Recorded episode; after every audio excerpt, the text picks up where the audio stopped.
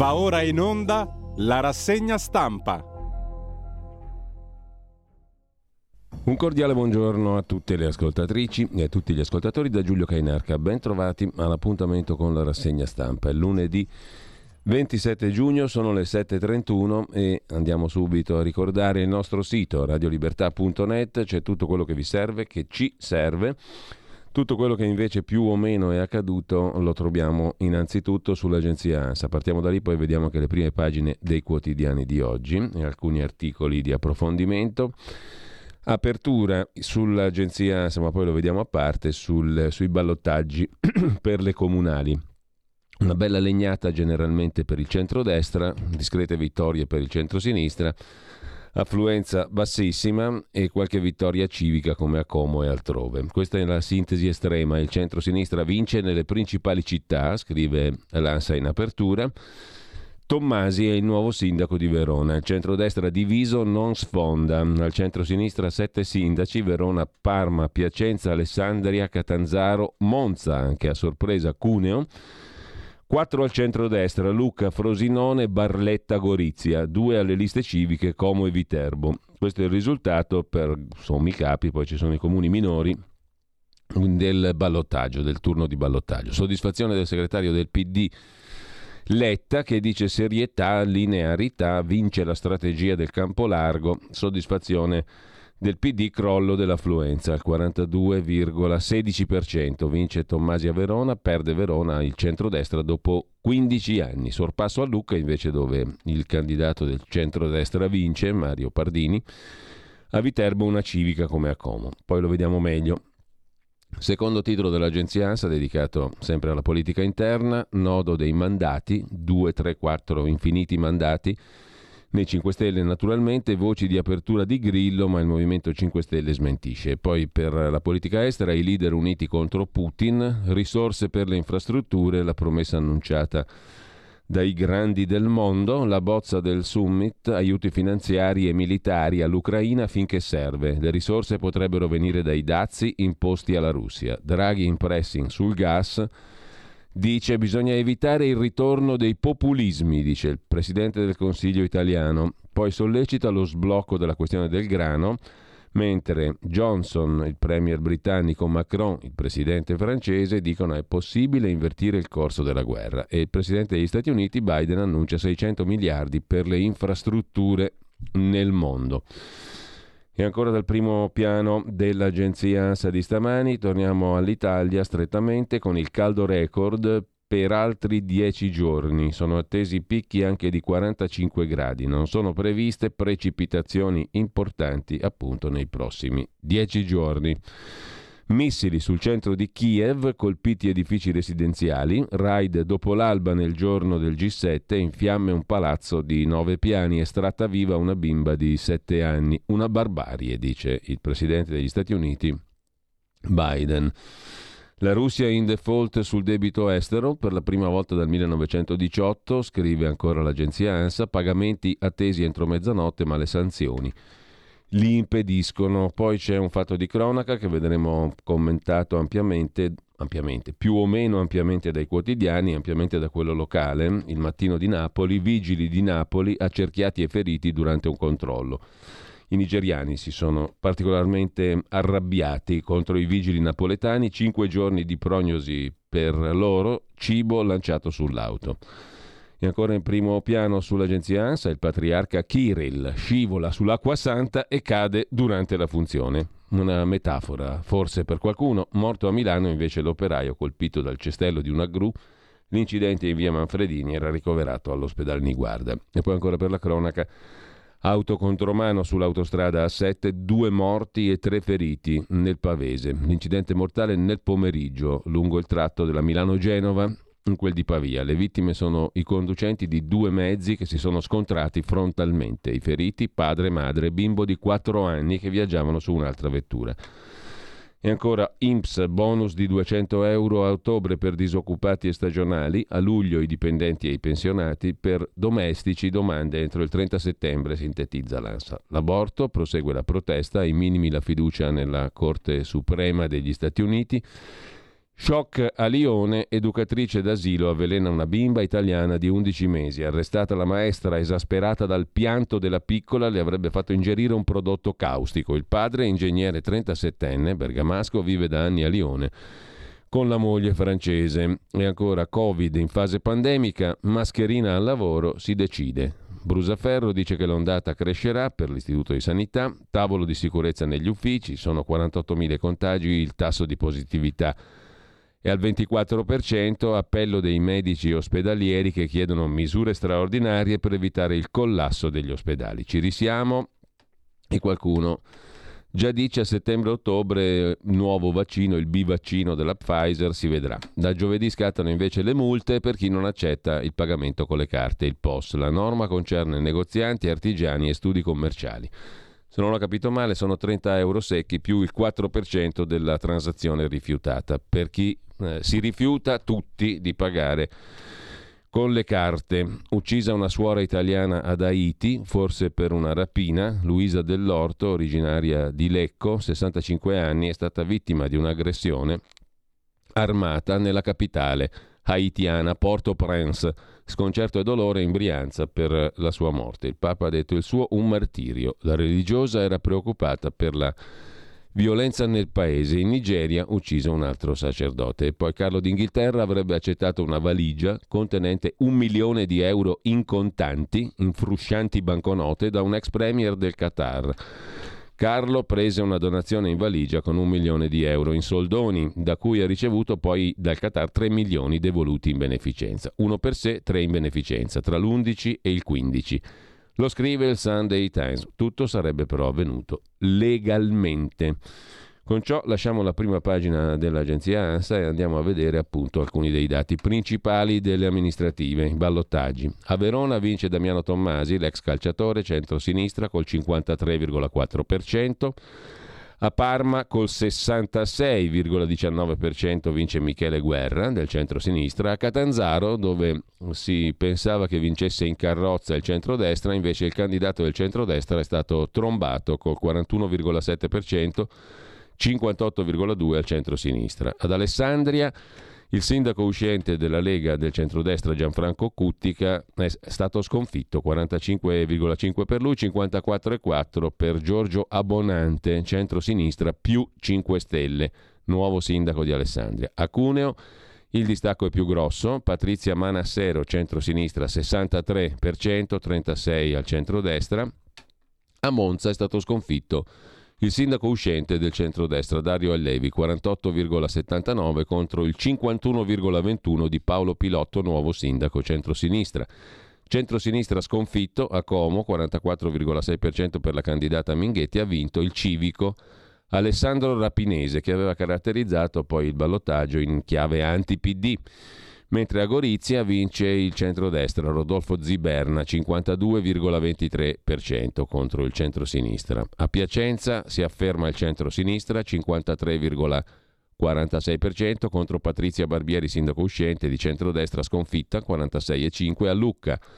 Vince il centrodestra, Mario Pardini 51 contro 49%, a Frosinone vince il centrodestra 55 per il neosindaco Mastrangeli, a Viterbo si afferma chiaramente una lista civica 64,9% sul centro-sinistra e 5 Stelle, che si fermano al 35%, a Barletta vince il centro-destra in carrozza 65%, Cosimo Cannito, nuovo sindaco, si afferma sul centro-sinistra e queste sono le principali le principali città. Fra gli altri comuni, beh, ce ne sono naturalmente tanti, avremo Sesto San Giovanni, per cui invece si afferma, si riafferma il sindaco uscente di centrodestra Lega di Stefano che ottiene il 52,11% contro il 47,8% dell'altro candidato, ma poi avremo modo di mm, vedere anche gli altri risultati di dettaglio, mentre mm, tra le notizie del giorno, vabbè, l'agenzia La Press si occupa di raccogliere una delle città più attenzionate, fra virgolette, cioè Verona, di raccogliere le prime parole del neo sindaco Tommasi, l'ex calciatore. Dopo la vittoria, Verona ha dimostrato che si può far politica senza insultare e denigrare. Ha dimostrato che si può fare politica senza insultare, senza attaccare l'avversario, senza denigrare, parlando in positivo, parlando di progetti, parlando di futuro, di giovani, di periferie e, e sono contento di aver radunato attorno a questo progetto tanta bella gente e, e mi auguro che questa bella gente possa prendere il protagonismo a Verona perché Verona lo merita e, e, mi auguro di essere parte di questo progetto in maniera importante. Sono, sono ed ero comunque contento perché eravamo riusciti e siamo riusciti a, a parlare eh, di politica senza insultare, senza attaccare, senza denigrare, eh, usando le parole che credo tante persone si aspettano di sentire da, dagli amministratori, dai politici che è futuro, giovani, speranza, progetti, impegno, protagonismo e credo che, che questo ci debba rendere tutti orgogliosi. Già chiamata Sboarina? Siamo già sentiti, sì. sì. sì. Ho fatto in bocca al lupo, ho detto che adesso sento. Adesso sento, sì, sì. E ci siamo Bene, allora le prime parole raccolte dall'agenzia La Press del neo sindaco di, eh, di, Verona, Tommasi, e andiamo a vedere velocemente anche gli altri titoli, gli altri argomenti di oggi. Vi segnalo su Start Magazine a caldo un commento di Paola Sacchi su tutti i perché della sconfitta del centrodestra a Verona. Cominciamo a leggerne qualche passaggio, come sono andati i ballottaggi alle comunali, il caso Verona per il centrodestra in primo piano. Se non ci fosse stata la vittoria di Lucca in Toscana, da anni governata dalla sinistra, per il centrodestra che riconquista la città toscana con il sindaco Pardini battendo il candidato del PD e di Calenda, si sarebbe parlato di debacle. Certo ha tenuto Sesto San Giovanni, però è stata persa Monza e via dicendo. Certamente sconfitte pesanti come quella di Verona dopo 15 anni di governo di centrodestra pesano. Sono in vista delle politiche del 23 un forte campanello d'allarme sulle spaccature della coalizione divisa tra centrodestra di governo Lega e Forza Italia e destra di opposizione Fratelli d'Italia, il partito dato in testa a tutti gli altri nei sondaggi. Paradossalmente il centrodestra, osserva Paola Sacchi su Start Magazine, perde ai ballottaggi per divisioni interne come quella clamorosa della città scaligera, Verona, pur essendo a circa il 50% a livello nazionale rispetto agli avversari nei sondaggi. Nei 13 capoluoghi in cui ci sono stati ballottaggi, il centrodestra aveva 10 sindaci il centro-sinistra 3. Dopo il voto di ieri il centro-sinistra ne ha 7, il centro-destra 4, 2 sono civici, quindi il centro-destra va da 10 a 4. Nella prima tornata amministrativa due settimane fa il centro-destra che aveva riconquistato e conquistato città significative come Genova e Palermo, aveva preso nei capoluoghi 9 sindaci su 13. Bruciano ora sconfitte come Catanzaro, Piacenza, Monza. La sconfitta simbolo è quella di Verona dove la pace sembrava essere tornata dopo l'abbraccio sul palco dell'ultimo comizio di Federico Sboarina tra Giorgia Meloni e il leader della Lega Salvini. Sembrava fatta, ma restava lo scoglio della candidatura del terzo uomo, Flavio Tosi, Forza Italia.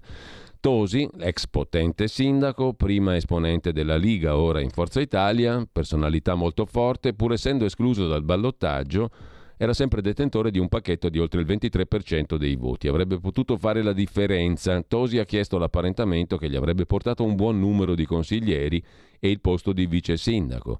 Condizioni rifiutate da Sboarina, che ha temuto da parte di Tosi un implicito commissariamento. Ma la frittata era già fatta. Il punto della disfatta di Verona è il motivo che resta mistero, per il quale sono stati presentati due candidati, rivelatisi due debolezze, che ha generato sconfitta e divisione. Da un lato Sboarina, Fratelli d'Italia, rivelatosi non fortissimo perché è arrivato al ballottaggio con un consenso inferiore a quello di Tommasi. Dall'altro un ex sindaco, Tosi, un tempo fortissimo, non più dominus della città. In ogni caso l'immagine della divisione non ha premiato, scrive Paola Sacchi. La vicenda di Verona è complessa, non ascrivibile alle sigle di partito, ma a personaggi e divisioni anche interne ai partiti. Acqua passata, quella delle storie in sintonia con gli scontri di famiglia. Lo stesso Tosi ebbe vita complessa anche dentro la Liga Veneta. Acqua, acqua, passata, appunto, stavolta la Lega con Salvini ha cercato di far da pacere tra i duellanti sostenuti da Fratelli d'Italia e Forza Italia.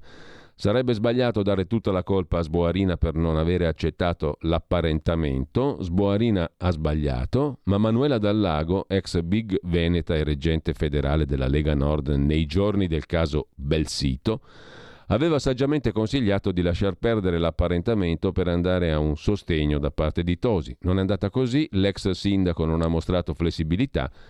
Gli errori sono molti in questo pasticciaccio, ma Verona, conclude Sacchi, diventa paradigmatica per un centrodestra che se vuol tornare a vincere deve avere come obiettivo la coalizione, i progetti e non le lotte di leadership tra partiti ed esponenti dei partiti. Vediamo velocemente anche le altre notizie, poi torniamo, anzi andiamo a vedere le prime pagine dei giornali. Intanto però vi segnalo dall'agenzia ADN Cronos una su tutte il POS obbligatorio dal 30 giugno. Scattano le multe per chi non lo ha. Saranno interessate dalla novità numerose figure professionali. Dal 30 giugno, fra un paio di giorni, scatteranno le sanzioni per commercianti e professionisti anche, che non consentiranno ai clienti di pagare con bancomat e carte di credito.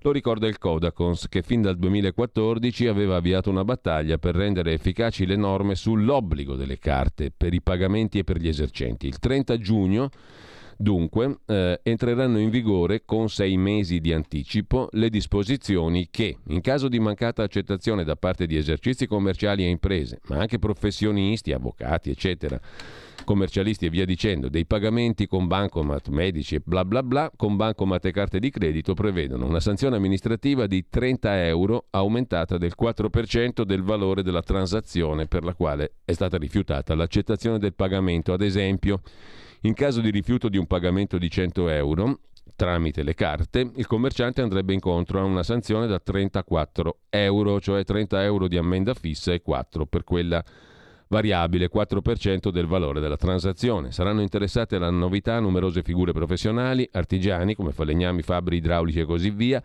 ristoratori e baristi, negozianti, ambulanti, notai, avvocati, ingegneri, geometri, commercialisti, medici, dentisti, consulenti del lavoro, professionisti in genere. Sul tema eh, invece in senso lato dei controlli e dell'obbligatorietà e anche della pervasività attraverso lo strumento informatico, della sorveglianza, insomma, si sofferma Matteo Navacci, lo vedremo poi meglio, su Atlantico Quotidiano. Sorveglianza di massa e sistema di credito sociale, il modello cinese è già qui. Intellettuali e politici puntano a rendere accettabile anche da noi lo stato di sorveglianza e a farci rinunciare alla privacy. Primi esempi di credito sociale anche in Italia. E sempre su Atlantico, il ritorno delle virostar e del terrorismo sanitario. Il circo riparte in autunno, torna la liturgia del Covid o della Covid, per essere più precisi, con i suoi sacerdoti. L'ondata estiva di tremendismo sanitario per preparare il terreno a nuove dosi e restrizioni in autunno. A proposito di autunno, quattro motivi, scrive l'agenzia Agi porteranno molte aziende a fallire dopo l'estate. L'analisi è della CGA di Mestre. Per molte di queste imprese la chiusura definitiva non sarà causata dall'impossibilità di pagare i debiti, ma per crediti inesigibili, cioè per insolvenze in grandissima parte imputabili alle inadempienze della nostra pubblica amministrazione, uno studio della Conferenza Generale Industria e Artigianato, la CGA di Mestre. Il G7 intanto lancia partnership per le infrastrutture per 600 miliardi, lo ha annunciato il Presidente degli Stati Uniti Biden entro il 2027. Non lasciamo le tecnologie agli autocrati, ha detto Biden. La Presidente della Commissione europea von der Leyen parla di democrazie che devono spingere gli investimenti nel mondo. 600 miliardi di dollari in infrastrutture entro il 2027 è l'obiettivo di investimento di Biden e gli altri leader del G7 nei prossimi cinque anni, trasferimenti, finanziamenti federali, capitali privati. L'obiettivo è finanziare infrastrutture resilienti davanti al cambiamento climatico, tecnologie energetiche trasformative, eccetera. A proposito di PIL, Zero Covid, zero PIL è il titolo del pezzo di Alan Patarga su tempi.it Un'accanita strategia antivirus, quella della Cina, che ha devastato l'economia, messo in fuga gli investitori, aggravato l'ingorgo internazionale delle merci con conseguenze globali che il mondo, distratto dalla guerra in Ucraina, non ha ancora compreso. Strategia zero Covid, zero PIL. A proposito di Cina, sempre su tempi, vi segnalo il pezzo di Leone Grotti, la feroce persecuzione politica di Xu Zhijong in Cina, chi è un famoso avvocato processato in segreto Xu Zhijong, accusato di sovversione del potere statale, perché? Perché ha parlato durante una cena del rispetto della Costituzione, quella cinese. Non è rimasto neanche un briciolo di umanità a questo Stato totalitario? Sull'Ucraina invece ha parlato Zelensky, lo teniamo in sottofondo perché così possiamo leggervi i sottotitoli. Zelensky, il presidente ucraino, ha detto riconquisteremo tutte le città. Sentiamo un po'. Questa fase della guerra, dice Zelensky, durerà a lungo. Chiedo scusa, questa fase della guerra è moralmente e spiritualmente difficile.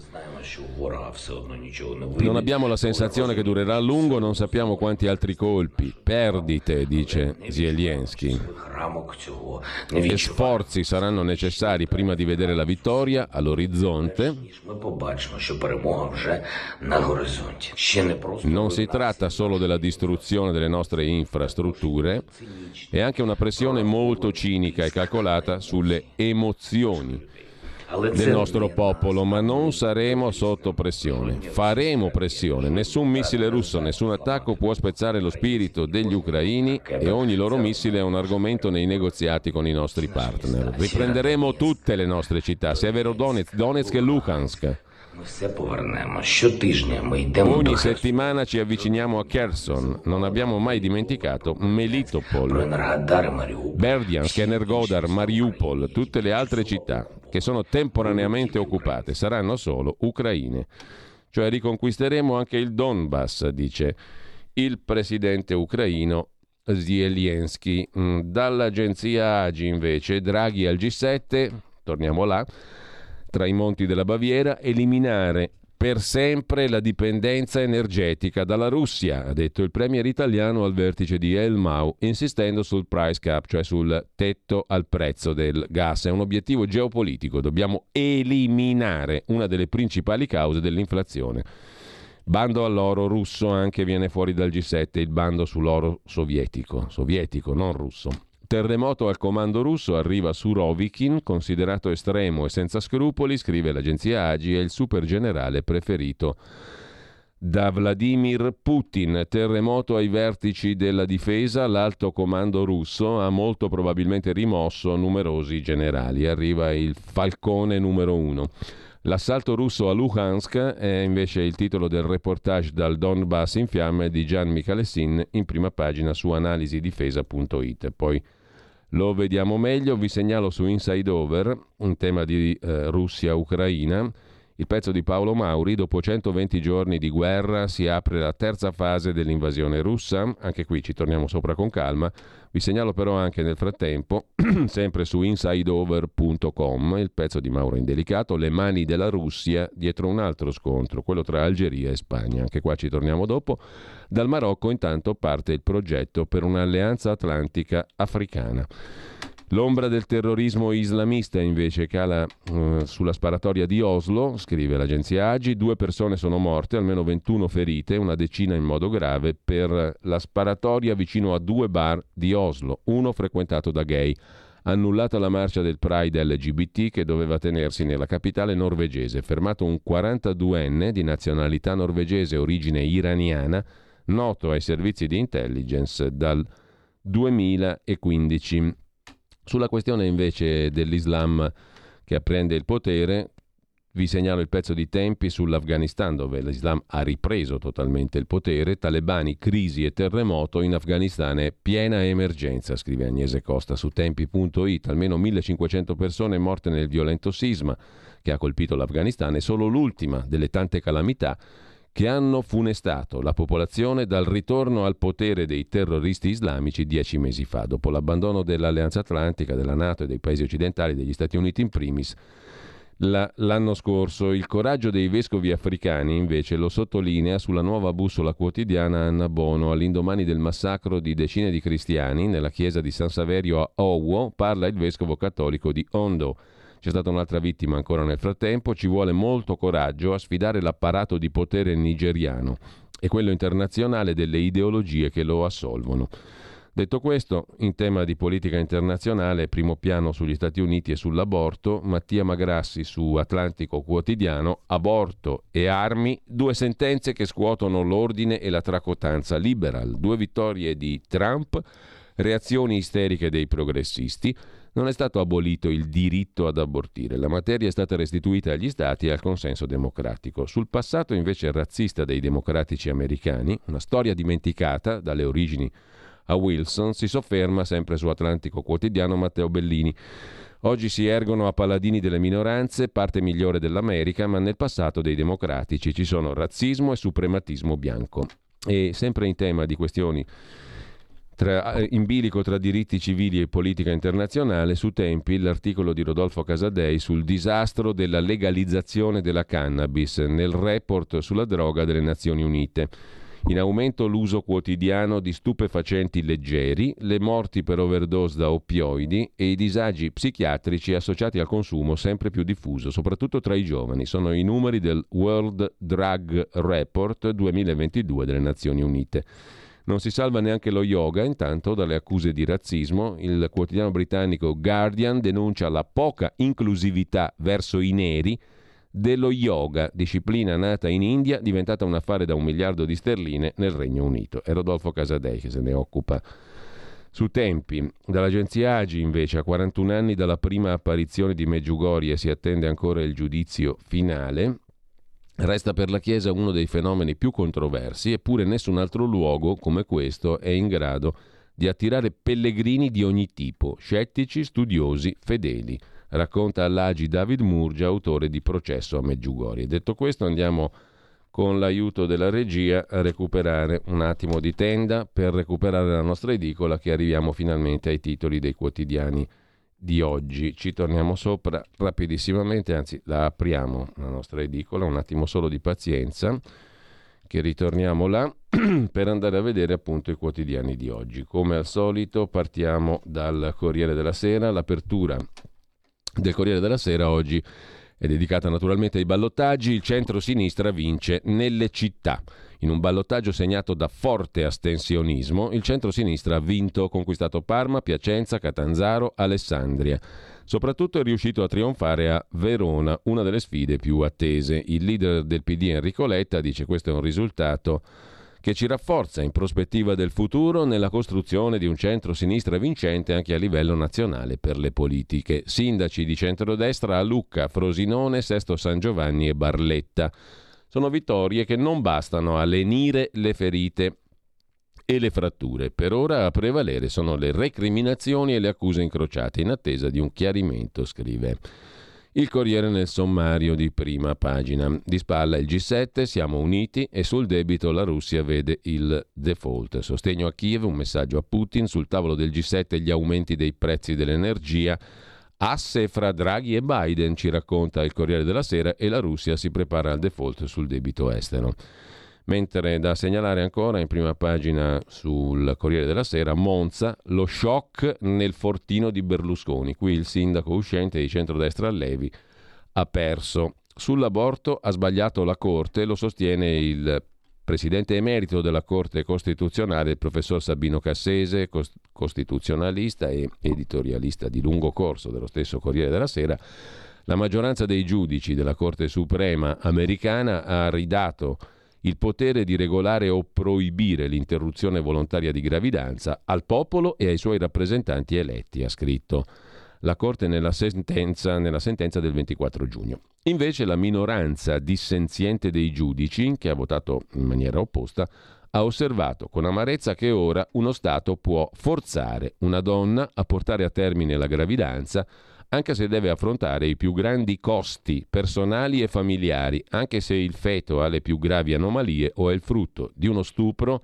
o della violenza commessa da un padre su una giovane figlia. Questa era la dissenting opinion, cioè l'opinione dissenziente dei giudici che hanno votato contro alla sentenza in questione. E riflette Sabino Cassese, il presidente della Corte si è dissociato osservando che la maggioranza ha fatto un passo che non era necessario, mentre avrebbe dovuto autolimitarsi. La Corte Suprema contestando se stessa, ha scritto una delle più brutte pagine, scrive Cassese, della storia della giustizia costituzionale e ha messo in crisi il modello che rappresenta nel mondo.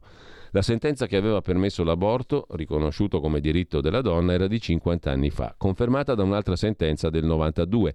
i 28 casi citati dalla maggioranza a sostegno della propria tesi, in cui la Corte ha modificato il proprio orientamento, si fondavano su precedenti decisioni della Corte stessa.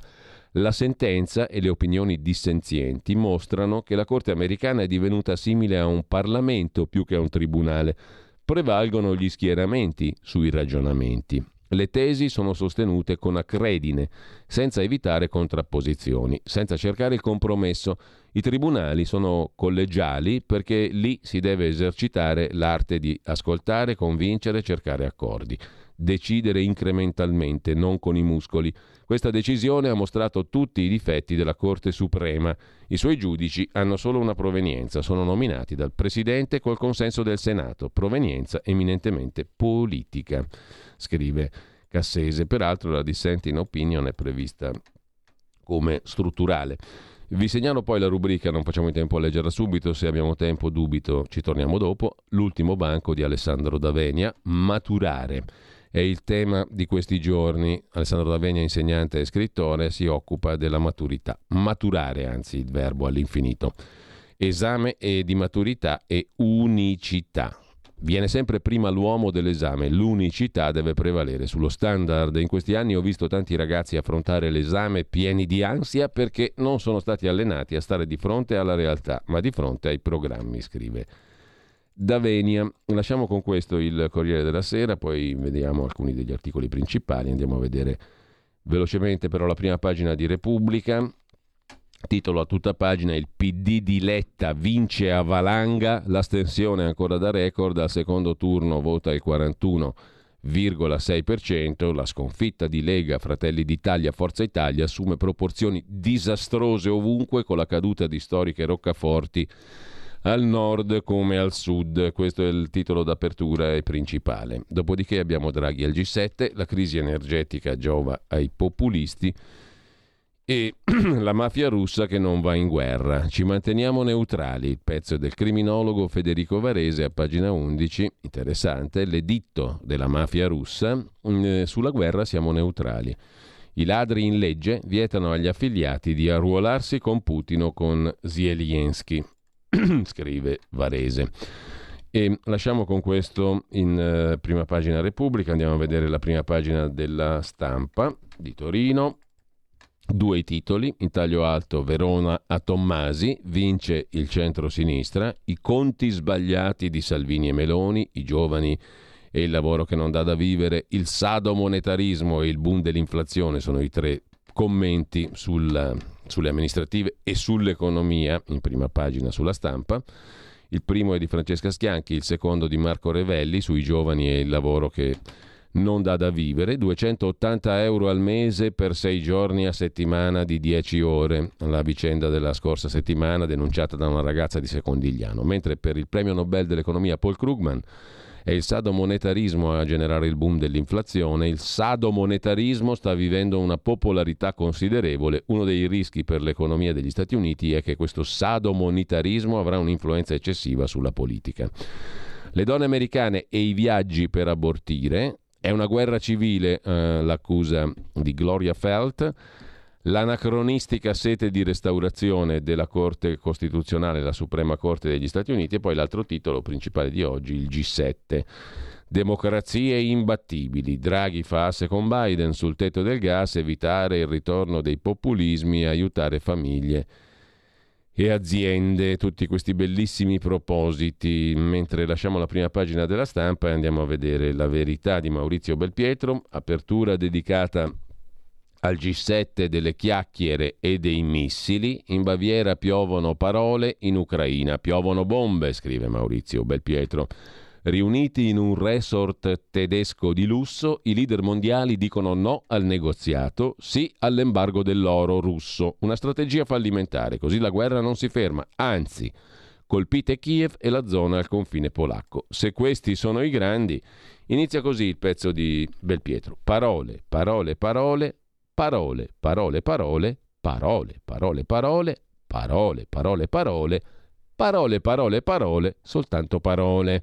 È da ieri mattina, dopo aver letto le ultime notizie sull'invasione dell'Ucraina, che ho in testa il ritornello cantato da Mina, col mitico Alberto Lupo a dire il vero. I russi avanzano, conquistano nuove città dopo averle praticamente rase al suolo. Prima Mariupol, poi Sievierodonetsk, quindi Lishansk e ora puntano su Kramatorsk. Nel frattempo i missili di Putin cadono su Kiev, Kharkiv, Cherkasy, ma anche sui centri di addestramento dei volontari nella regione di Leopoli, a poche decine di chilometri dal confine polacco. I grandi della terra cosa fanno? Parlano, parlano e basta, scrive. Maurizio Belpietro nel commento di apertura sulla verità dai grandi solo fiumi di parole sull'Ucraina. I leader mondiali si radunano e partoriscono l'ennesima sanzione contro Putin l'embargo all'acquisto di oro, misura che avrà lo stesso effetto delle precedenti, non fermerà cioè la guerra. Boris Johnson dichiara non è il momento del negoziato. Da Scholz a Michel alla von der Leyen, discussioni senza fine, ma non si fanno passi avanti concreti verso il cessate il fuoco. Sempre più numerosi gli esperti militari, scrive Belpietro, che concordano sulla necessità di una tregua, ma intanto le armi non si fermano. E poi c'è la questione del centrodestra, shock Perde a Verona, perde a Parma, perde a Monza, crolla in tutta Italia. Uniche soddisfazioni Lucca e Sesto San Giovanni. Il centro-sinistra vince anche ad Alessandria, a Piacenza, a sorpresa pure a Catanzaro, scrive Stefano Filippi. In taglio alto sulla verità, il pezzo di Francesco Borgonovo, La paladina degli abortisti, è una razzista esoterista. Il focus su Planned Parenthood, l'organizzazione che si batte da sempre a favore dell'interruzione di gravidanza negli Stati Uniti.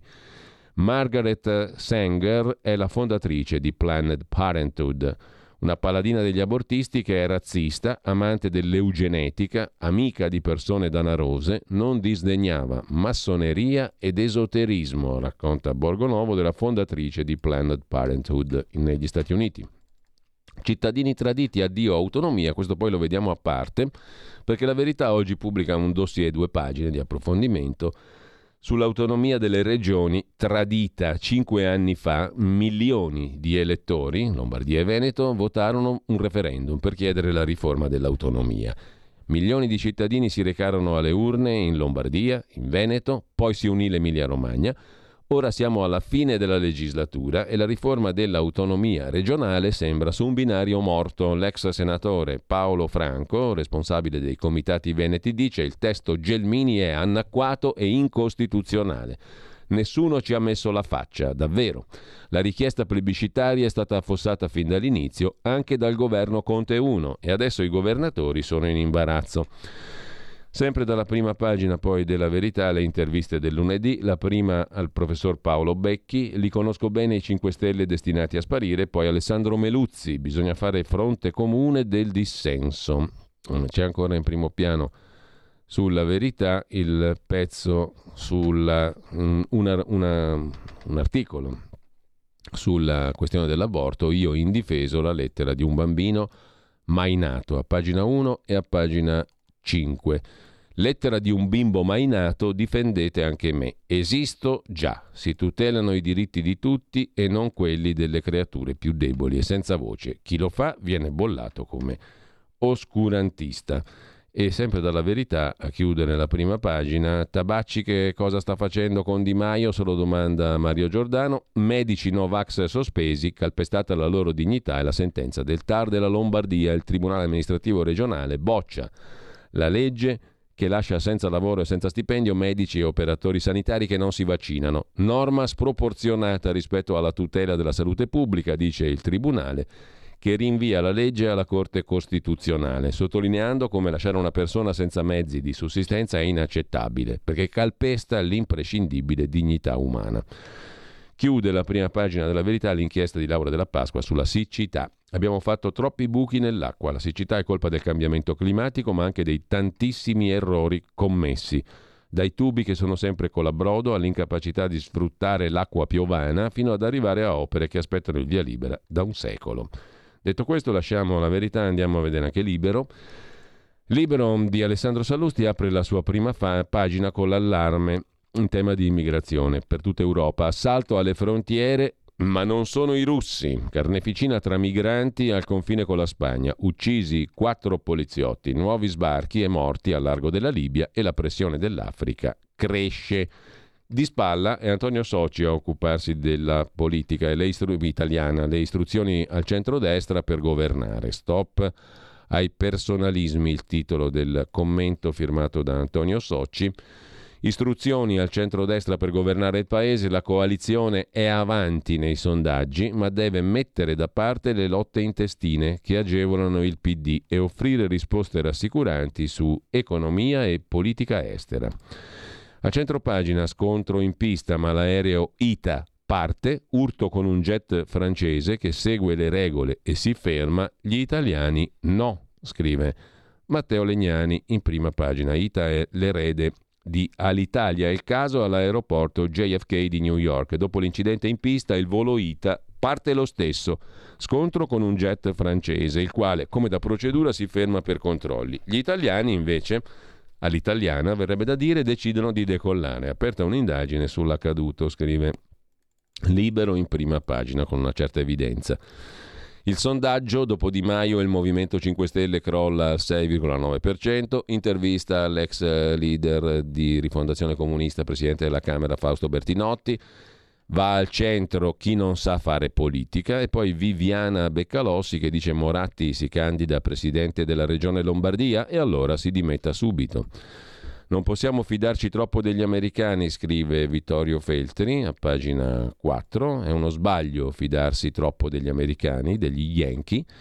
E infine eh, l'epidemiologo Ciccozzi, intervistato da Claudia Osmetti, l'incubo Covid finirà nel giro di tre settimane. C'è anche un'intervista di Pietro Senaldi al giornalista Federico Rampini. L'odio per gli Stati Uniti ci farà mollare da Washington. Poi la vediamo meglio, la chiacchierata di Libero con Rampini. Intanto abbiamo visto libero La verità, la stampa Repubblica il Tempo di Roma. Il Tempo apre la sua prima pagina con le nuove pensioni. Ci torniamo sopra in dettaglio maggioranza al lavoro, sulla previdenza, Durigon della Lega spiega come superare la legge Fornero, cioè si va in pensione con 41 anni di contributi e saluti a tutti.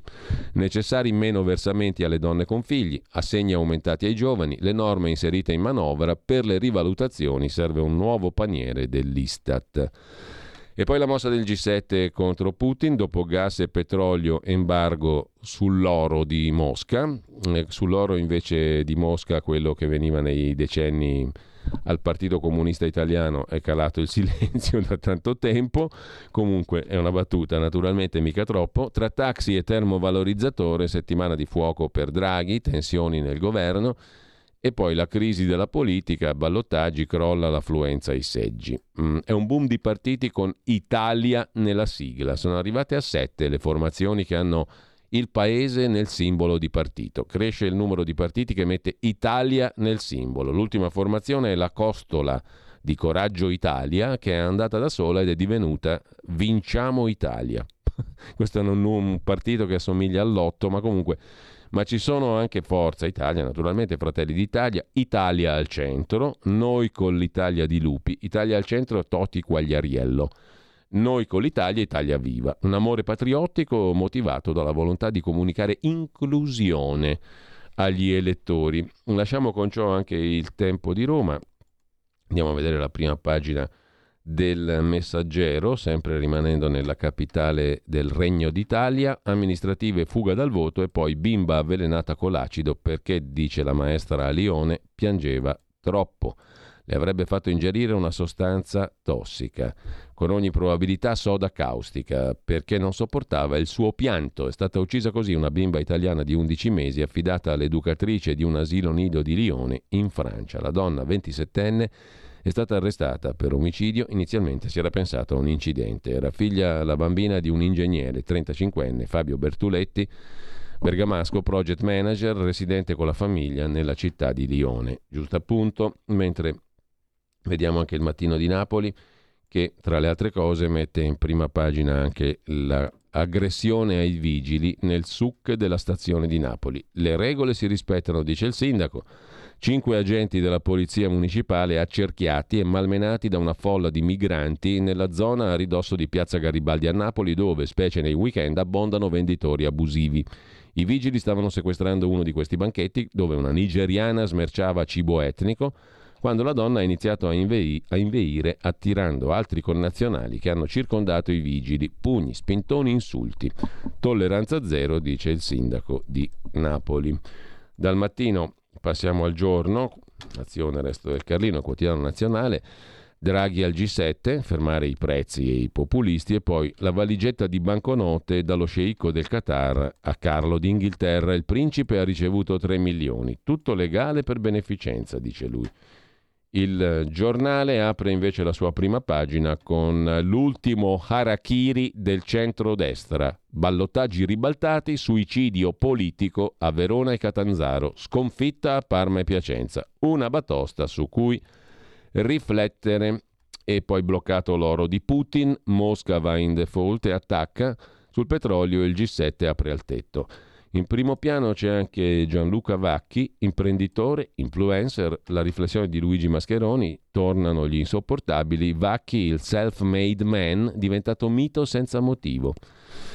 E poi ancora in prima pagina sul giornale parla Luca Palamara, l'ex PM capo dell'Associazione Magistrati, quel summit eh, tra il ministro Bonafede e Salvi, procuratore generale di Cassazione, fratello dell'ex ministro Cesare Salvi, cambiò tutto. Bonafede fece cacciare il procuratore generale Fuzzi per far posto a Salvi. Studi shock, i salari minimi creano soltanto disoccupati, se ne occupa Felice Manti. Il salario minimo spinge all'automazione, ci sono alcuni studi che lo spiegano, a pagina 12 il servizio di dettaglio. Il salario minimo crea disoccupati, non aiuta i più deboli e spinge le imprese all'automazione. Con questo lasciamo la prima pagina del giornale, c'è la virologa Antonella Viola che parla di se stessa diffusamente per due pagine, e Vittorio Sgarbi, ribelli contro, Caravaggio come Pasolini. Poi vediamo perché, è un intervento alla milanesiana curata dalla sorella Elisabetta Sgarbi. Un parallelo tra Pierpaolo Pasolini e Michelangelo Merisi, il grande pittore milanese, il Caravaggio. Lasciamo con ciò la prima pagina del giornale, andiamo a vedere anche il foglio, qui vi segnalo il lungo pezzo del lunedì, è un dibattito sulla questione del liberalismo in Italia e non solo, una dottrina sempre contro vento, quella liberale nella storia italiana, una parabola stretta per anni fra le due chiese cattolica e comunista e il tema è questo qui, quello d'apertura. Dal foglio al fatto quotidiano di Marco Travaglio, eh, principale, il titolo principale è sull'ideona della ministra Cartabia, mettere fuori un condannato su tre. Il salvaladri d'estate lancia l'allarme il fatto quotidiano. Pene alternative fino a quattro anni e bonus per il Covid. Un anno dopo l'ammazza processi, la ministra della Giustizia prepara in segreto i decreti della riforma penitenziaria. Niente carcere sotto i quattro anni di pena e sconti pandemia. Staremo a vedere. Intanto la lobby dei pesticidi imprigiona l'agricoltura e il fatto economico del lunedì ad occuparsene, le pressioni dei big del settore sull'Unione Europea, la sola Bayer spende 4,2 milioni all'anno per farlo. Così continuano a coltivare i semi costruiti in coppia con i diserbanti. Sui rifiuti rivincita della Raggi, Niet al RAS Cerroni, ne parla stasera il report su Rai 3 e poi Di Maio, re del trasformismo, dice il giornalista Marino Niola intervistato, antropologo, giornalista esperto in antropologia, niente po' di meno per commentare Di Maio. A chiudere, sempre dal Fatto Quotidiano, cappotto nelle città dove si è votato ai ballottaggi per le amministrative, a sinistra Verona, Parma e Catanzaro, al voto solo il 41% degli elettori. L'inchiesta di Mediapart, la testata francese che collabora col Fatto Quotidiano, esce sempre un pezzo il lunedì. Khartoum, cioè il Sudan, ora sceglie. Mosca dice il Cremlino è sbarcato in Sudan, cioè sempre più vicini i russi anche ai sudanesi, i due regimi, concesse le basi in Sudan alla flotta russa. Intanto la frase sopra la testata del fatto di oggi, Di Maio è in Arabia Saudita per consolidare ulteriormente il dialogo strategico tra Roma e Riyadh. L'Arabia Saudita è uno dei paesi più oscurantisti, retrivi e negatori delle libertà al mondo, ma è amico nostro.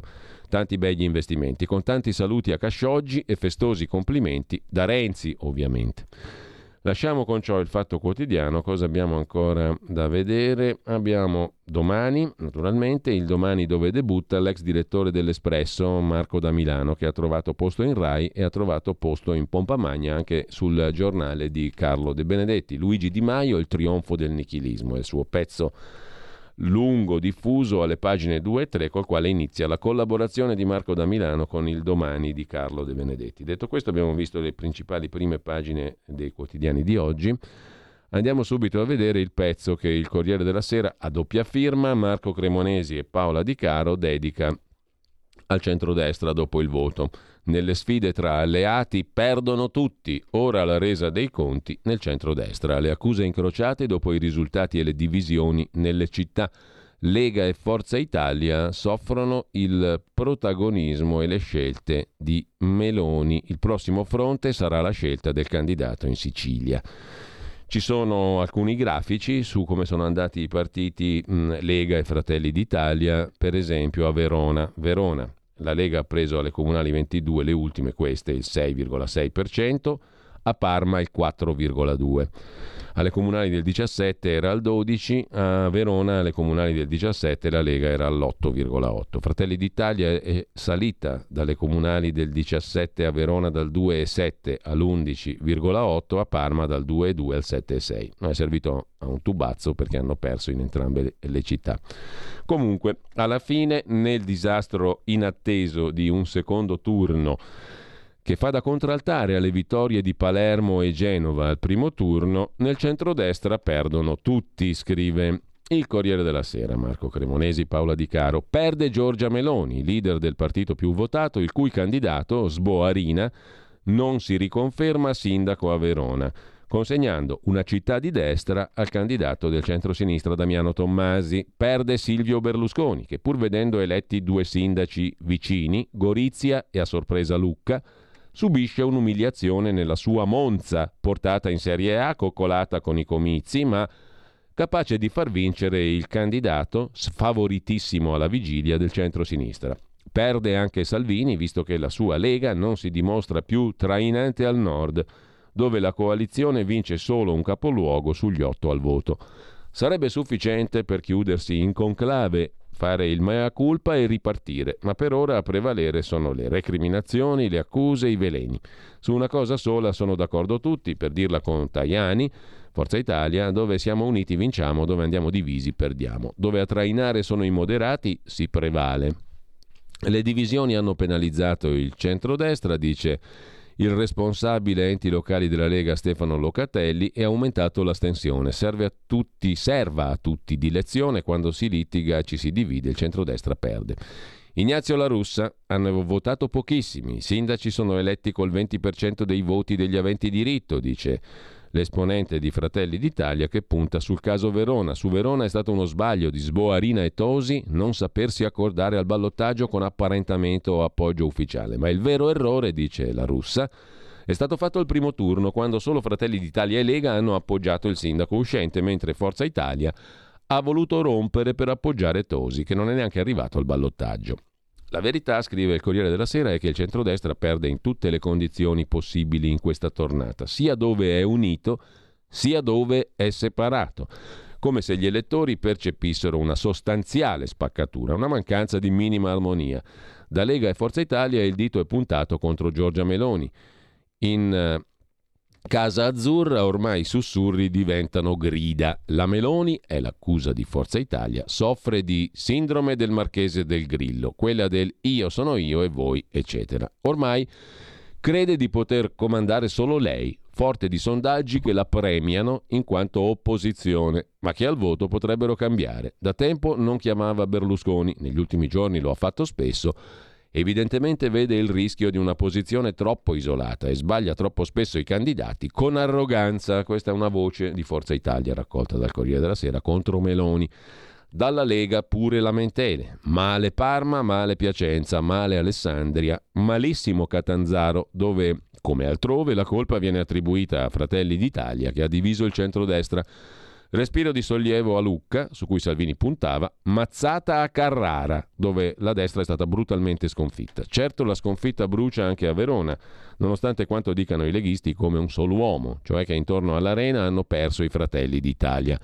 Sesto San Giovanni è un'altra delle scarse gioie. Anche a Como si rivendica un sostegno al candidato civico vincente, rapinese, neosindaco di Como. Salvini non segue i dati passo passo, li apprende di riflesso. Il comunicatore Matteo Pandini e Stefano Locatelli sono in via Bellerio da soli. Nessuno arriva nel quartier generale leghista a seguire lo spoglio.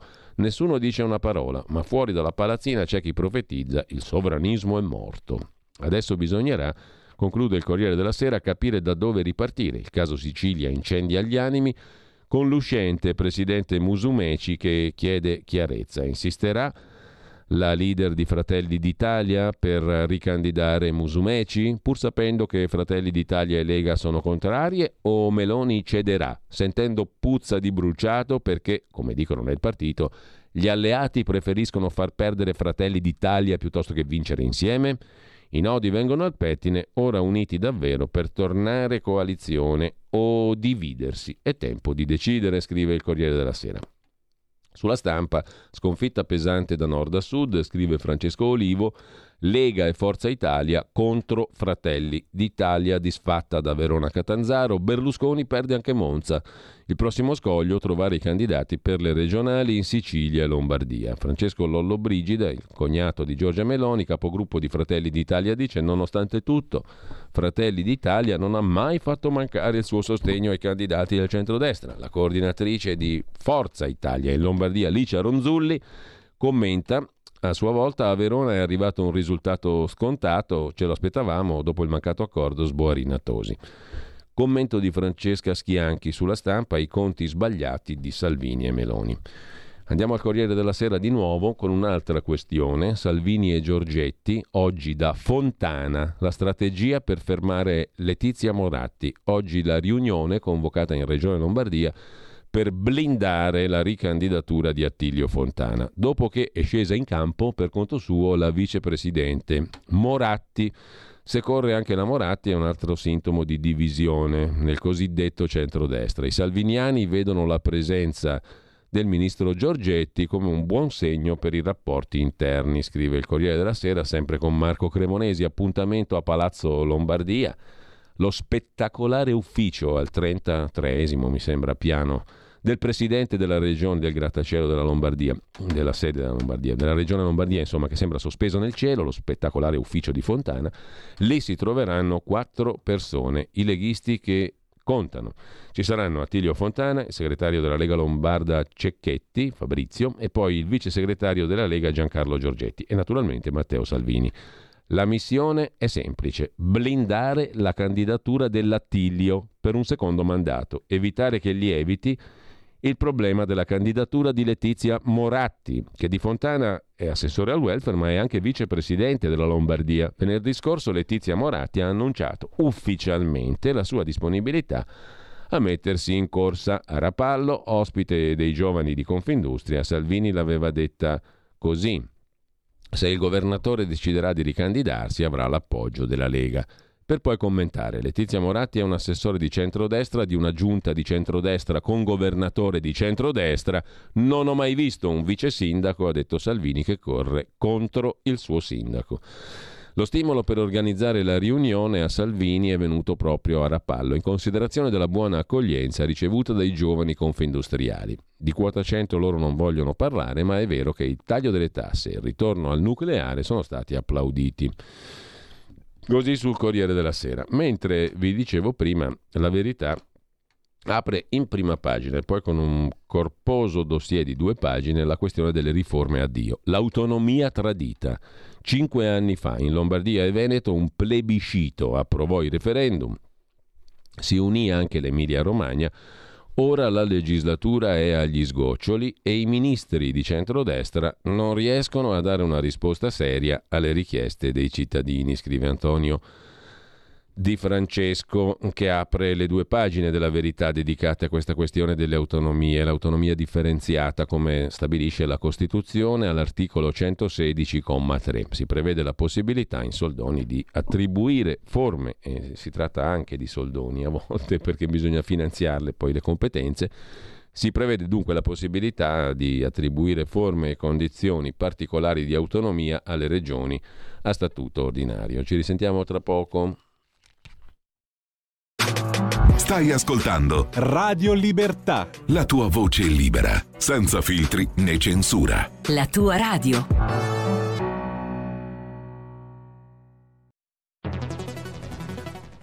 La radio è sempre di più ovunque. Io la radio la ascolto in auto con tutti i nuovi programmi, perché ho la radio DAB. E tu? Io al lavoro ascolto la radio dal mio computer. E tu? Io a casa l'ascolto dalla mia TV. E tu? Io l'ascolto dal mio telefonino, con Radio Player, l'app delle radio italiane. E tu? Io la radio l'ascolto con lo smart speaker.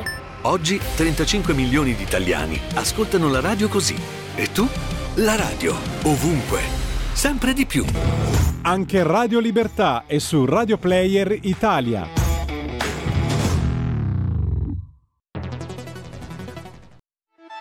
Stai ascoltando Radio Libertà, la tua voce libera, senza filtri né censure, la tua radio.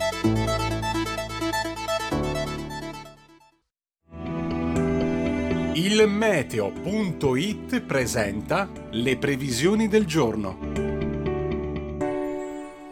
L'anticiclone africano Caronte infiamma l'Italia in questo inizio di settimana, che sarà caldissimo, durante il quale si potranno raggiungere addirittura punte di 40 gradi centigradi.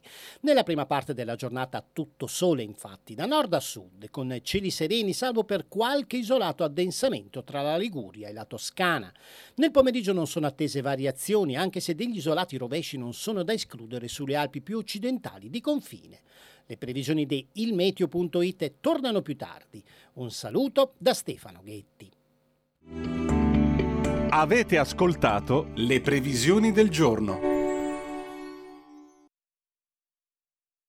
Un nuovo modo per sostenere la tua radio. Visita radiolibertà.net. Ti basta un clic e potrai versare il tuo contributo volontario direttamente online. Potrai donare con ogni tipo di carta di credito, anche prepagata. Ti aspettiamo online su radiolibertà.net. Sostieni la tua radio con il tuo contributo volontario. Radio Libertà. La tua radio. Diamo voce alla nostra gente.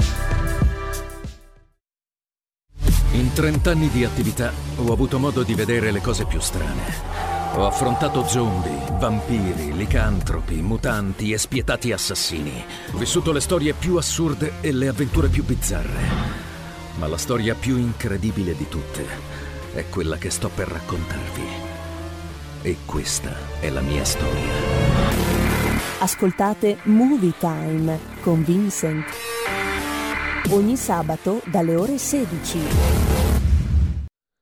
E allora, nordismo a manetta sulla verità di oggi, autonomismo a manetta, il regionalismo differenziato non ha mosso un passo, soltanto polemiche. Chi spende di più e peggio le risorse pubbliche viene ancora premiato, scrive la verità, che poi intervista Stefano Bruno Galli, assessore lombardo all'autonomia e alla cultura, alle culture e alle autonomie, come introdusse nella dizione dell'assessorato allora assessore il professor Ettore Adalberto Albertoni, che molti ricorderanno. Comunque la legge va approvata in fretta, dice Galli, dopo non si può tornare indietro. Chiediamo poteri simili agli enti locali con statuto speciale. Segue un'altra intervista a Paolo Franco, ex senatore leghista, responsabile dei comitati per l'autonomia del Veneto. Nei comitati c'è una certa delusione. L'incontro tra il ministro degli affari regionali Gelmini e i governatori del nord non è bastato a far cambiare idea ai venetisti, convinti che la bozza di legge quadro preparata dalla ministra Gelmini per le autonomie regionali sia una riforma anacquata. Salvini doveva metterci la faccia, dice Paolo Franco. Ora siamo su un binario morto, il progetto è rimasto lettera morta già dal governo Conte 1. Il testo Gelmini è anacquato e incostituzionale, c'è imbarazzo tra i governatori.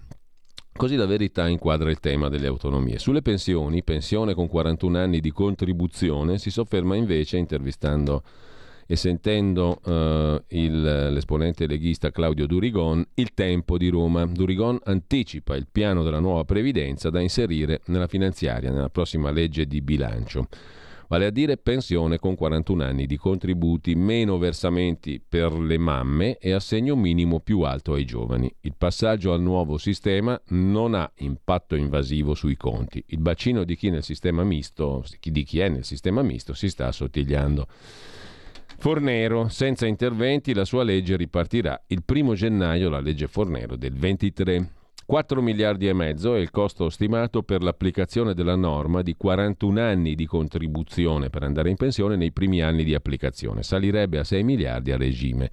75% è invece il tasso di adesione a quota 100 tra gli aventi diritto. In tre anni sono uscite dal lavoro quasi 400.000 persone un anno di contribuzione in meno rispetto ai 41 per le donne per ogni figlio avuto nella vita lavorativa per andare in pensione. E poi il sistema attuale è squilibrato, dice ancora Durigon, l'inflazione colpisce in maniera diversa anziani e under 30, il paniere Istat va rimodulato e dunque la sostanza della proposta leghista è quota 41 anni di contribuzione per uscire dal lavoro, per andare in pensione, prevedendo uno sconto alle donne con figli pensione di garanzia per i più giovani con un assegno pari a 1,5 volte il minimo previsto dalla legge, cambio del paniere Istat per una rivalutazione che tenga conto del reale impatto dell'inflazione sulle somme erogate a chi esce dal lavoro. È il piano della Lega per cambiare la previdenza prima che la riforma Fornero riemerga con la sua forza distruttiva. Ad anticipare il piano leghista a Il Tempo, l'ex sottosegretario leghista Claudio Durigon, padre di quota 100 senza intervento la legge del governo Monti che ha spostato l'uscita dalla pensione a 67 anni, cioè la legge Fornero, tornerà in vigore il primo gennaio del 2023. Il timing è definito, osserva Durigon nell'intervista al Tempo di Roma. Il superamento di quota 102 e la nuova normativa devono entrare nella finanziaria, nella legge di stabilità. Le nostre proposte, che il Ministro dell'Economia già conosce, devono essere messe nel binario della sessione di bilancio. La richiesta è la stessa, fatta in sede di superamento della quota 100, cioè pensione a chi ha 41 anni di contributi versati. Ci batteremo per introdurre questo principio dei 41 anni, dice Durigon. Poi la mediazione politica, nella maggioranza, l'interlocuzione tra governo e Bruxelles potrà imporre condizioni e paletti. Questo fa parte del gioco. La cosa fondamentale è rottamare definitivamente la Fornero e sancire, una volta per tutte, la soglia di contribuzione necessaria. I 41 anni per lasciare il posto di lavoro. Poi si possono introdurre correttivi per alcune categorie. Per esempio, la parificazione dell'età per l'assegno di anzianità tra uomo e donna non è giusta. Vorremmo inserire nella riforma lo sconto dei contributi a chi ha avuto figli togliendo un anno ai 41 per ogni figlio avuto, figlio o figlia. Il problema è sempre quello della sostenibilità delle finanze pubbliche. L'impatto dei 41 anni non è pesante sui conti, dice Durigon. Innanzitutto non va dimenticato che lentamente il bacino di chi ha il conteggio con il retributivo, dunque più oneroso per le casse dello Stato, si sta esaurendo. Così l'uscita anticipata ha sempre un peso sempre meno rilevante sul bilancio pubblico. Le stime che circolano parlano di un costo compreso fra 4 miliardi e mezzo e 6 tra il 23 e il 25. I dati precisi li ha l'Inps. I miei sono forse spannometrici, ma non si discostano molto dalla realtà. Questa è la proposta dunque forte, tra virgolette, della Lega in tema di pensioni. 41 anni di contributi, meno versamenti per le mamme e assegno minimo più alto ai giovani, assegno pari a 1,5 la minima. Pensione di garanzia per i più giovani. Sulla questione del taglio delle tasse, sempre il tempo ne dà rilievo, si sofferma anche la Lega, sempre con Salvini, che incalza il governo, taglio delle tasse di 10 miliardi, pensioni rivalutate ogni tre mesi. Sono soldi da destinare totalmente a chi lavora e poi rottamazione delle cartelle esattoriali. Con un patto tra cittadini e fisco, dopo due anni di pandemia e di guerra, si possono recuperare 20 miliardi. Il taglio delle tasse, ha detto Salvini, dovrà essere importante, non meno di 10 miliardi totalmente destinato a lavoratrici e lavoratori, aumentando il valore della loro busta paga e le pensioni dovranno essere rivalutate non solo a fine anno, ma, visto l'aumento dei prezzi, ogni tre mesi. Almeno 20 miliardi potrebbero essere incassati subito, dice ancora Salvini, grazie a una nuova importante rottamazione delle cartelle esattoriali, un patto e concordato fiscale generale fra cittadini e fisco dopo due anni di pandemia e a guerra in corso è doveroso. La preoccupazione del leader leghista però era legata ieri anche ai ballottaggi per le amministrative, scrive il Tempo di Roma e di questo abbiamo parlato. Vi segnalo poi l'intervista di Luca Fazzo su Il Giornale all'ex pubblico ministero ed ex presidente dell'Associazione Nazionale Magistrati, protagonista dei due libri con Sallusti sulla giustizia, Luca Palamara. Un accordo fra il ministro Bonafede e il procuratore generale Salvi e così cambiò la Cassazione. Vi svelo la riunione in cui l'allora ministro Bonafede accusò l'ex procuratore generale spingendolo a dimettersi. Un'agonia. Fuzio, il procuratore generale, fu epurato, lo accusarono di essere mio amico ma è stato assolto, poi è arrivato lo stesso Salvi. Dopo questa storia il ministro Bonafede è sparito, come se gli avessero detto ora ce la vediamo noi. Molti stanno sgomitando per diventare vicepresidente del CSM, ricollocarsi lì fa gola. Così sul giornale, mentre sempre sul giornale è dato in evidenza in prima pagina la questione di Napoli, botte e paura. Un centinaio di migranti aggredisce cinque vigili, il sindaco Manfredi minimizza, il centrodestra accusa, indegno suc abusivo in centro città. Sulla strage di Meliglia, Salvini commenta, tragedia in Nord Africa, non c'è posto per tutti, inchiesta un'indagine sui 37 morti tra Spagna e Marocco. Ma tornando a Napoli, botte contro i vigili urbani, mentre a Milano è stato preso a botte un dipendente della, dell'azienda dei trasporti, l'ATM, che oggi sciopera per due ore. Le aggressioni notturne da nord e sud allarmano, non solo notturne per la verità a Napoli. E se la Lega chiede un giro di vite nell'area della stazione centrale di Napoli, a Milano i sindacati trasporti annunciano sciopero dei dipendenti dell'ATM per chiedere più sicurezza. Il tutto a due giorni dalla protesta del personale delle Tre Nord, l'altra azienda di trasporti pubblici ferroviari, in questo caso lombarda, che venerdì avevano incrociato le braccia per due ore dopo l'aggressione a colpi di catena subita da un capotreno alla stazione di Belgioioso, nel Pavese, martedì. A Napoli l'episodio è avvenuto tra i mercatini abusivi serali della stazione. Se ne occupa in dettaglio il mattino di Napoli. Cinque vigili finiti in ospedale, un agente preso a morsi, insulti e minacce ai vigili urbani, un'auto di servizio danneggiata, tanta paura alla ferrovia dove è andata in scena l'ennesima rivolta degli africani, scrive Giuseppe Grimaldi oggi sul mattino di Napoli.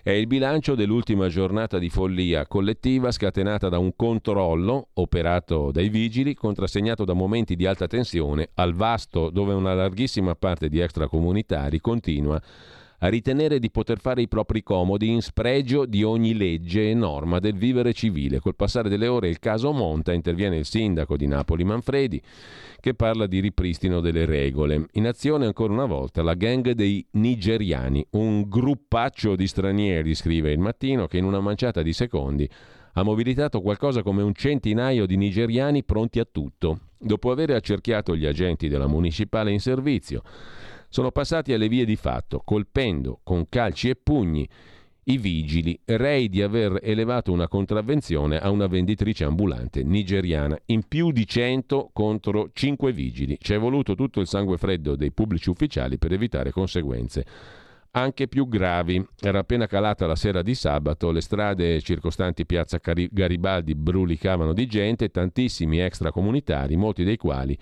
si arrangiano con mestieri improbabili. Tra questi, lungo il suc di via Bologna, una nigeriana trentenne che vende cibo etnico per strada.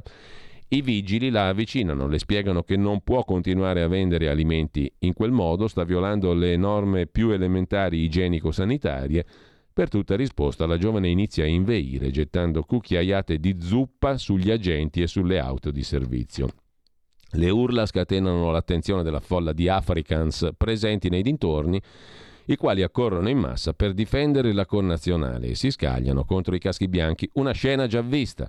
Pugni, spintoni, insulti, l'arrivo di tutte le altre pattuglie della municipale in zona centro riesce con fatica a riportare la calma dopo una decina di minuti. Sempre da Napoli però c'è un altro articolo sul mattino di stamani, mercatino degli stracci, bivacchi, risse e droga, ora un presidio fisso. Le strade strette tra via Mancini e via Fazzini, una pattumiera, scrive il mattino, non esiste altro sostantivo. Siamo a due passi dalla statua di Garibaldi alla stazione. Questa è l'area del SUC di extracomunitari che occupano la zona, vendono merce povera per poveri, oppure merce destinata ai turisti taroccata a Napoli. È da queste parti che nell'ambito di un sequestro di cibo abusivo, poco più in là nei pressi dell'arena Piazza Garibaldi, affoga nel degrado più totale. Praticamente non si cammina sui marciapiedi dal lato di Via Mancini, l'immondizia domina incontrastata anche negli stalli del parcheggio. Fetta di città che è tutta una distesa di lenzuola, bancarelle, merce contraffatta, alimentari esotici. Chi vive e lavora in queste vie arriva dal vasto zona extracomunitaria per eccellenza, piena di paradossi e di povertà. E ancora su Napoli, carte false su sidi veri, blitz in due municipalità. Qui c'erano e ci sono i cittadini fantasma. Scrive Leandro Del Gaudio sul mattino di Napoli di stamani. Nella stessa strada, stesso civico, stesso fabbricato. A furia di presentare sempre le stesse richieste, nella convinzione che nessuno controllerà, si corre il rischio di ripetersi e di ingolfare un ufficio con decine di istanze che riguardano lo stesso appartamento, tutti residenti nella stessa casa, magari nelle stesse due o tre stanze di 80 metri quadri, a sfidare le leggi della fisica. E non è l'unica anomalia saltata agli occhi in questi mesi, sono tantissimi, provengono dall'estero, chiedono di certificare un cambio di residenza a Napoli, hanno quasi sempre gli stessi nomi, la stessa età, gli stessi riferimenti anagrafici. Ci sono quelli che vengono dal Pakistan, quelli della Malesia e così via. Istanze tutte troppo simili che hanno insospettito gli inquirenti che hanno fatto due blitz, due acquisizioni di atti all'interno degli uffici di due municipalità di Napoli, la seconda e la terza municipalità, che finiscono nel mirino della Procura che sta indagando su strani maneggi che sarebbero avvenuti all'ombra di palazzi cittadini che dovrebbero essere assicurati da un rigoroso controllo politico. C'è il sospetto che qualcuno abbia fatto carte false per ottenere certificati di residenza a Napoli. Intanto, per la cronaca milanese del Corriere della Sera, come abbiamo accennato prima, sui mezzi pubblici e il Far West, uno sciopero due ore oggi di stop sulle linee ATM contro le aggressioni, dopo gli episodi in metro e sui convogli Trenord. Secondo i dati forniti dall'azienda dei trasporti di Milano, l'ATM, le aggressioni ai dipendenti sono in calo negli ultimi dieci anni, anche se non azzerate, 47 nel 21. Trenord conta 2.708 segnalazioni da gennaio a maggio del 22, 166 delle quali gravi. I sindacati chiedono che rimanga alta l'attenzione sul tema sicurezza dopo i recenti episodi e per oggi indicano uno sciopero di due ore sulle linee ATM. Il controllore picchiato senza motivo da 4 o 5 ragazzi. I video per mostrarsi onnipotenti. Sciopero dalle 11 alle 13 oggi. Siamo stanchi di parole, dicono i sindacati, siamo vittime dell'aumento dell'aggressività sociale, perché dai due anni della famosa pandemia ne siamo usciti tutti meglio, come si diceva. Su Libero va segnalato a pagina 15 il colloquio di Giovanni Terzi con Katia Keivanian. Chi è? Era l'addetta alla clientela sulla famosa Costa Concordia del naufragio di Schettino. La verità su Schettino sbarcò per ultimo il comandante capro espiatorio per le colpe di altri, racconta la signora Keivanian di quella tragica notte del 13 gennaio 2012 spuntano testimonianze mai comunicate che gettano una nuova luce sul naufragio della Costa Concordia. Una testimonianza è quella di Katia Keivanian, responsabile della reception della nave, testimone della tragedia. La domanda che mi pongo, scrive Giovanni Terzi, è perché silenziare testimonianze che davano una versione diversa rispetto a quella emersa dalla telefonata del comandante Gregorio De Falco, il quale divenne senatore anche su quell'onda là, no? di quella tragedia, lui che faceva il duro con Schettino. Torni a bordo, eccetera. Siamo sicuri che il comandante Francesco Schettino abbia davvero abbandonato la nave? Siamo certi che non ci fossero altre responsabilità? Intanto c'è da sottolineare come la vita della Costa Concordia non sia stata tra le più fortunate. Al varo nel 2005 non si ruppe la famosa bottiglia di champagne. Il 22 novembre del 2008, durante una manovra di attracco, A causa del forte vento, la nave urtò contro un bacino galleggiante ormeggiato nel porto di Palermo, riportando danni alla fiancata di dritta e al portellone di prua. Durante la notte fra il 3 e il 4 maggio del 2010, un passeggero di 33 anni russo cadde in mare da uno dei ponti della nave. Il corpo fu recuperato qualche giorno dopo. Le cause della tragedia mai accertate. L'incidente avvenne al largo delle coste francesi sulla rotta Savona-Barcellona. 7 novembre 2010, durante una sosta a Savona, a causa del forte vento, la nave urtò la torre di una gru, ferma, inoperativa, stabilizzata sulla banchina, spostandola di 20 metri. Fortunatamente sulla gru non c'era nessun operatore. Insomma, una storia forse da riscrivere quella di questa nave, nonostante le sentenze, per recuperare verità che non si è voluto far emergere. Il comandante Schettino non ha abbandonato la nave, io sono scesa a mezzanotte, dieci minuti, e lui era ancora lì, a gestire le persone che prendevano le scialuppe impiegate in un servizio spola per trasferirle sull'isola. Non è assolutamente vero che già alle 23 era in albergo a farsi i fatti suoi, come molti giornalisti hanno raccontato. E a parlare è Katia Keivanian, responsabile servizio clienti Costa Concordia, la nave appunto che naufragò al Giglio. Per quel naufragio, morte di 32 persone, salvataggio di 4.200, il comandante Francesco Schettino fu condannato a 16 anni di carcere che sta scontando a Rebibbia. La stessa Katia Keivanian aveva scritto, nell'immediatezza della tragedia, sulla sua pagina Facebook sono Katia Keivanian, imbarcata il giorno 13-1 per sostituire una collega. Vorrei tanto essere invitata dai giornalisti che senza cognizione di causa scrivono un sacco di idiozie. Abbiamo evacuato al buio con la nave piegata su un fianco 4.000 persone in due ore. Gli incompetenti non sono in grado di fare questo. Non è vero che il comandante è sceso per primo. Io ero sull'ultima lancia, lui è rimasto attaccato alla ringhiera al Ponte 3 mentre la nave affondava. Vergognatevi voi che avete scritto che lui è sceso per primo. Sono le stesse parole che Katia disse quando venne interrogata in tribunale e che altre persone dissero riferendosi al comandante Schettino. Ma allora, perché Schettino è stato condannato? È diventato il capro espiatorio di colpe che non sono sue, dice la signora. Che Ivanian Oggi al libero è stato più semplice additare come responsabile di ogni cosa una persona piuttosto che cercare la verità. Probabilmente la verità avrebbe messo in difficoltà persone che era meglio lasciar perdere, dice. La signora Keivanian ha detta alla clientela sulla Costa Concordia, ma vi segnalo anche Finalmente una bella notizia, siamo a Cugliari, Sardegna, il patriarca sardo è tornato a vivere, l'olivo di mille anni di età più forte del fuoco dei roghi. L'albero di Cugliari a oltre 10 metri di diametro era stato distrutto dalle fiamme nel 2021. Ora sono rispuntati i germogli. Il sindaco agronomo di Cugliari dice è la dimostrazione della resistenza della nostra terra.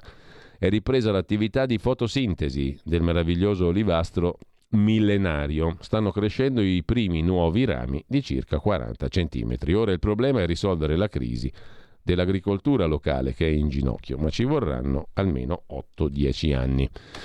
E poi un'altra notizia dalle pagine di cronaca di oggi, eh, un ragazzo che fa coming out, cioè dichiara la propria omosessualità, con la bisnonna centenaria su Instagram.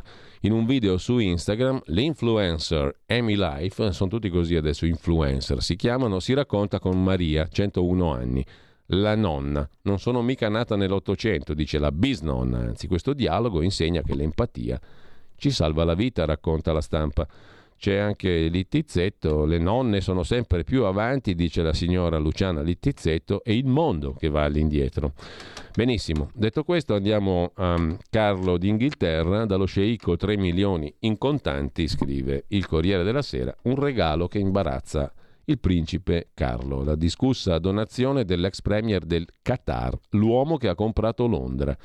Tra il 2011 e il 2015 l'ex primo ministro del Qatar Hamad bin Jassim bin Jaber Al Thani avrebbe consegnato al principe Carlo 3 milioni di sterline in fruscianti banconò in contanti, insomma, nel corso di tre incontri privati, ha detto il Sunday Times che lo ha rivelato ieri.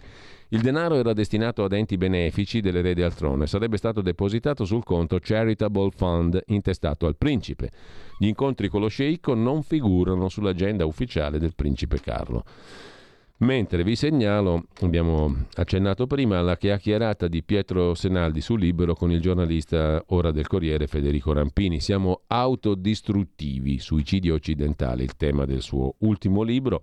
Se l'Europa continua a fare l'anti-americana, l'America la mollerà. Nel mondo cattolico c'è un'austerità profonda, c'è stata un'austerità profonda verso gli Stati Uniti. Per i socialisti e la sinistra, Mosca e Pechino erano il male minore Rispetto a Washington, dice Federico Rampini, la cancel culture, il neopuritanesimo sessuofobico, la censura intollerante contro chi non è politicamente corretto, tutto ciò è nato in America, però sta contagiando l'Europa. L'unico aspetto su cui è l'Europa ad essere più decadente è il ripudio del tema della sicurezza nazionale.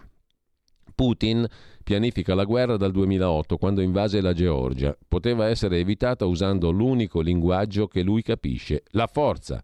Se Biden non avesse detto subito che escludeva l'invio di truppe, è verosimile che Putin si sarebbe fermato. La Nato è forte se vuole, dice Federico Rampini in questa lunga, peraltro chiacchierata con con eh, Pietro Senaldi su Libero, eh, mentre lasciamo anche questo articolo e vi segnalo invece un bel pezzo sul Corriere della Sera di oggi, in pagina mm, dorso milanese, in pagina di cronaca milanese, su una questione di cui abbiamo parlato la settimana scorsa, ovvero da domani, ma è iniziato già venerdì, Milano Arte e Musica, che torna a vestire di armonie barocche e non solo, chiese, cappelle e cripte della città.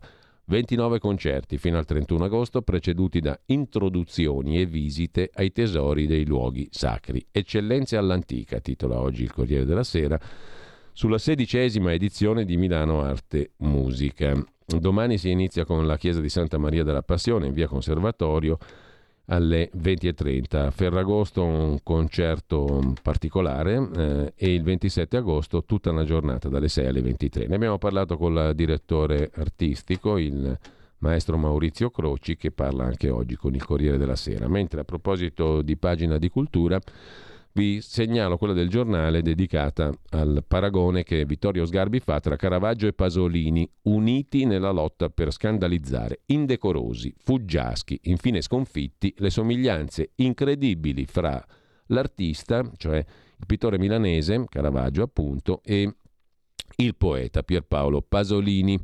C'è anche una cosa curiosa, eh, il ragazzo con la canestra di frutta di Caravaggio ha il volto di Ninetto Davoli, cioè uno dei protagonisti dei film di Pasolini. Il suonatore di liuto di Caravaggio somiglia tantissimo a Franco Citti, che insegnò il romanesco a Pasolini e fu il protagonista dei primi suoi film. Lo scognizzo travestito con ali posticce da Amore vincitore, un quadro del Caravaggio del, 2000, del 1602, il Amor Vincit Omnia, il quadro di Caravaggio, ha il sorriso di Pino Pelosi, che era un altro dei personaggi della vicenda di Pasolini. Caravaggio era indecoroso, Pierpaolo Pasolini era scandaloso. Entrambi hanno incontrato il loro destino a Roma, in fuga dal nord Italia. Entrambi hanno tratto ispirazione dal popolo delle borgate e delle periferie. Per la verità, Sgarbi aveva fatto anche un paragone tra Bossi e Caravaggio due del nord che hanno avuto fortuna a Roma. Ad ogni modo, entrambi sono stati affascinati dal sud, Caravaggio e Pasolini, Entrambi sono stati assassinati in circostanze misteriose, nelle vicinanze di una spiaggia. Caravaggio e Pasolini. Ne parliamo, scrive il giornale Alessandro Gnocchi, con Vittorio Sgarbi, che fin dagli anni Ottanta ha messo in parallelo Caravaggio e Pasolini, facendo tesoro della lezione di Roberto Longhi e altri su Caravaggio. Il confronto sistematico sarà oggetto di una parte del punto di vista del cavallo, libro di 17 anni fa, aggiornato e ristampato da poco per la nave di Teseo. Sgarbi affronterà con altri alla serata della Milanesiana in programma ad Alessandria questo tema, titolo della lezione magistrale Caravaggio e Canova ritrovati con un inedito scoperto ad Alessandria. Si parte da Caravaggio, oggi il giornale intervista Sgarbi su questo argomento. Caravaggio fuggì da Milano, aveva combinato qualcosa di grave, forse un omicidio. Giunto a Roma, prese a dipingere soggetti mai visti prima, con modelli prelevati dalla strada dipinge un bacchino, forse un autoritratto, che sembra malato, la pelle livida, le labbra viola, dipinge la morte della Vergine riproducendo la morte di una popolana del Rione, probabilmente una prostituta ripescata dal Tevere. I modelli di Caravaggio sono ragazzi di strada, Pasolini li chiamerà ragazzi di vita. Sono simili Caravaggio e Pasolini. Sono persone provenienti dallo stesso ambiente, anche se a distanza di secoli. I personaggi di Caravaggio sembrano tornare tra le pagine e nella vita di Pasolini.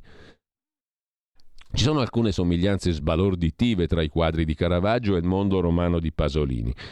Il ragazzo con la canestra di frutta è il volto di Ninetto Davoli, il suonatore di liuto è Franco Citti, lo scugnizzo tutto nudo, forse Cecco Boneri, garzone del pittore travestito da amore vincitore, ha il sorriso beffardo di Pino Pelosi. Quanto a Pasolini, Innanzitutto, dice Sgarbi, dobbiamo notare una coincidenza importante. Pasolini inizia a scrivere il romanzo Ragazzi di vita proprio mentre il critico d'arte Roberto Longhi, maestro di Pierpaolo Pasolini all'Università di Bologna, prepara la mostra milanese su Caravaggio del 51. Non è esagerato dire che l'esposizione di Roberto Longhi sia l'atto di nascita di Caravaggio, il Caravaggio a noi contemporaneo, dice Vittorio Sgarbi in questa bella chiacchierata sul giornale a proposito del paragone tra Caravaggio e Pasolini. Qui Parlamento. Benvenuto e buongiorno, lo ringrazio e lo saluto a, a, Riccardo Molinari, capogruppo della Lega alla Camera e segretario della Lega in Piemonte, come tutti lunedì con noi. Riccardo, buongiorno e grazie. Buongiorno, un saluto a tutti. Allora, ci eravamo buttati su Caravaggio e Pasolini nella lettura di Vittorio Sgarbi per evitare di commentare l'esito delle amministrative. ci, ci, tocca farlo con te comunque.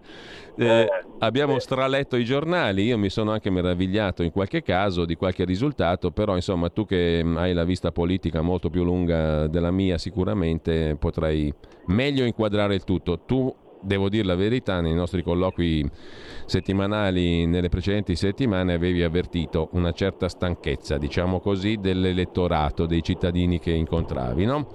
Ce l'avevi parlato anche apertamente. Mi sembra che sei stato purtroppo buon profeta.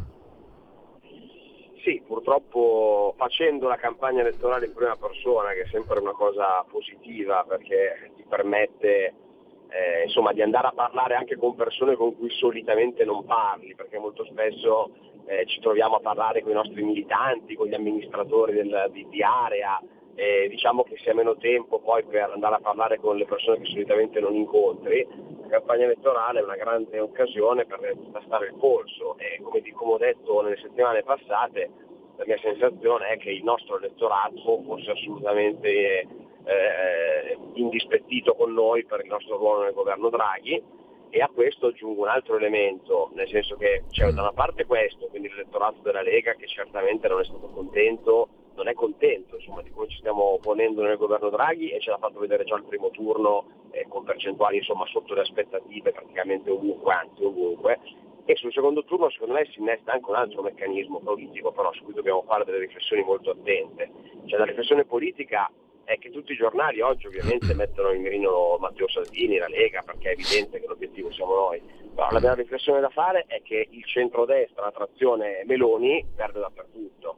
Eh perché abbiamo detto fiumi di inchiostro, fiumi di inchiostro dopo il primo turno a dire che il centrodestra adesso è la trazione Fratelli d'Italia anche al nord dappertutto e due settimane dopo eh, questo centrodestra, la trazione Fratelli d'Italia perde ovunque e ovviamente questo non lo troviamo scritto praticamente da nessuna parte perché è evidente che romperebbe la narrazione no, del voler dare ogni responsabilità alla Lega e a Salvini, però eh, penso che qualche ragionamento dobbiamo farlo.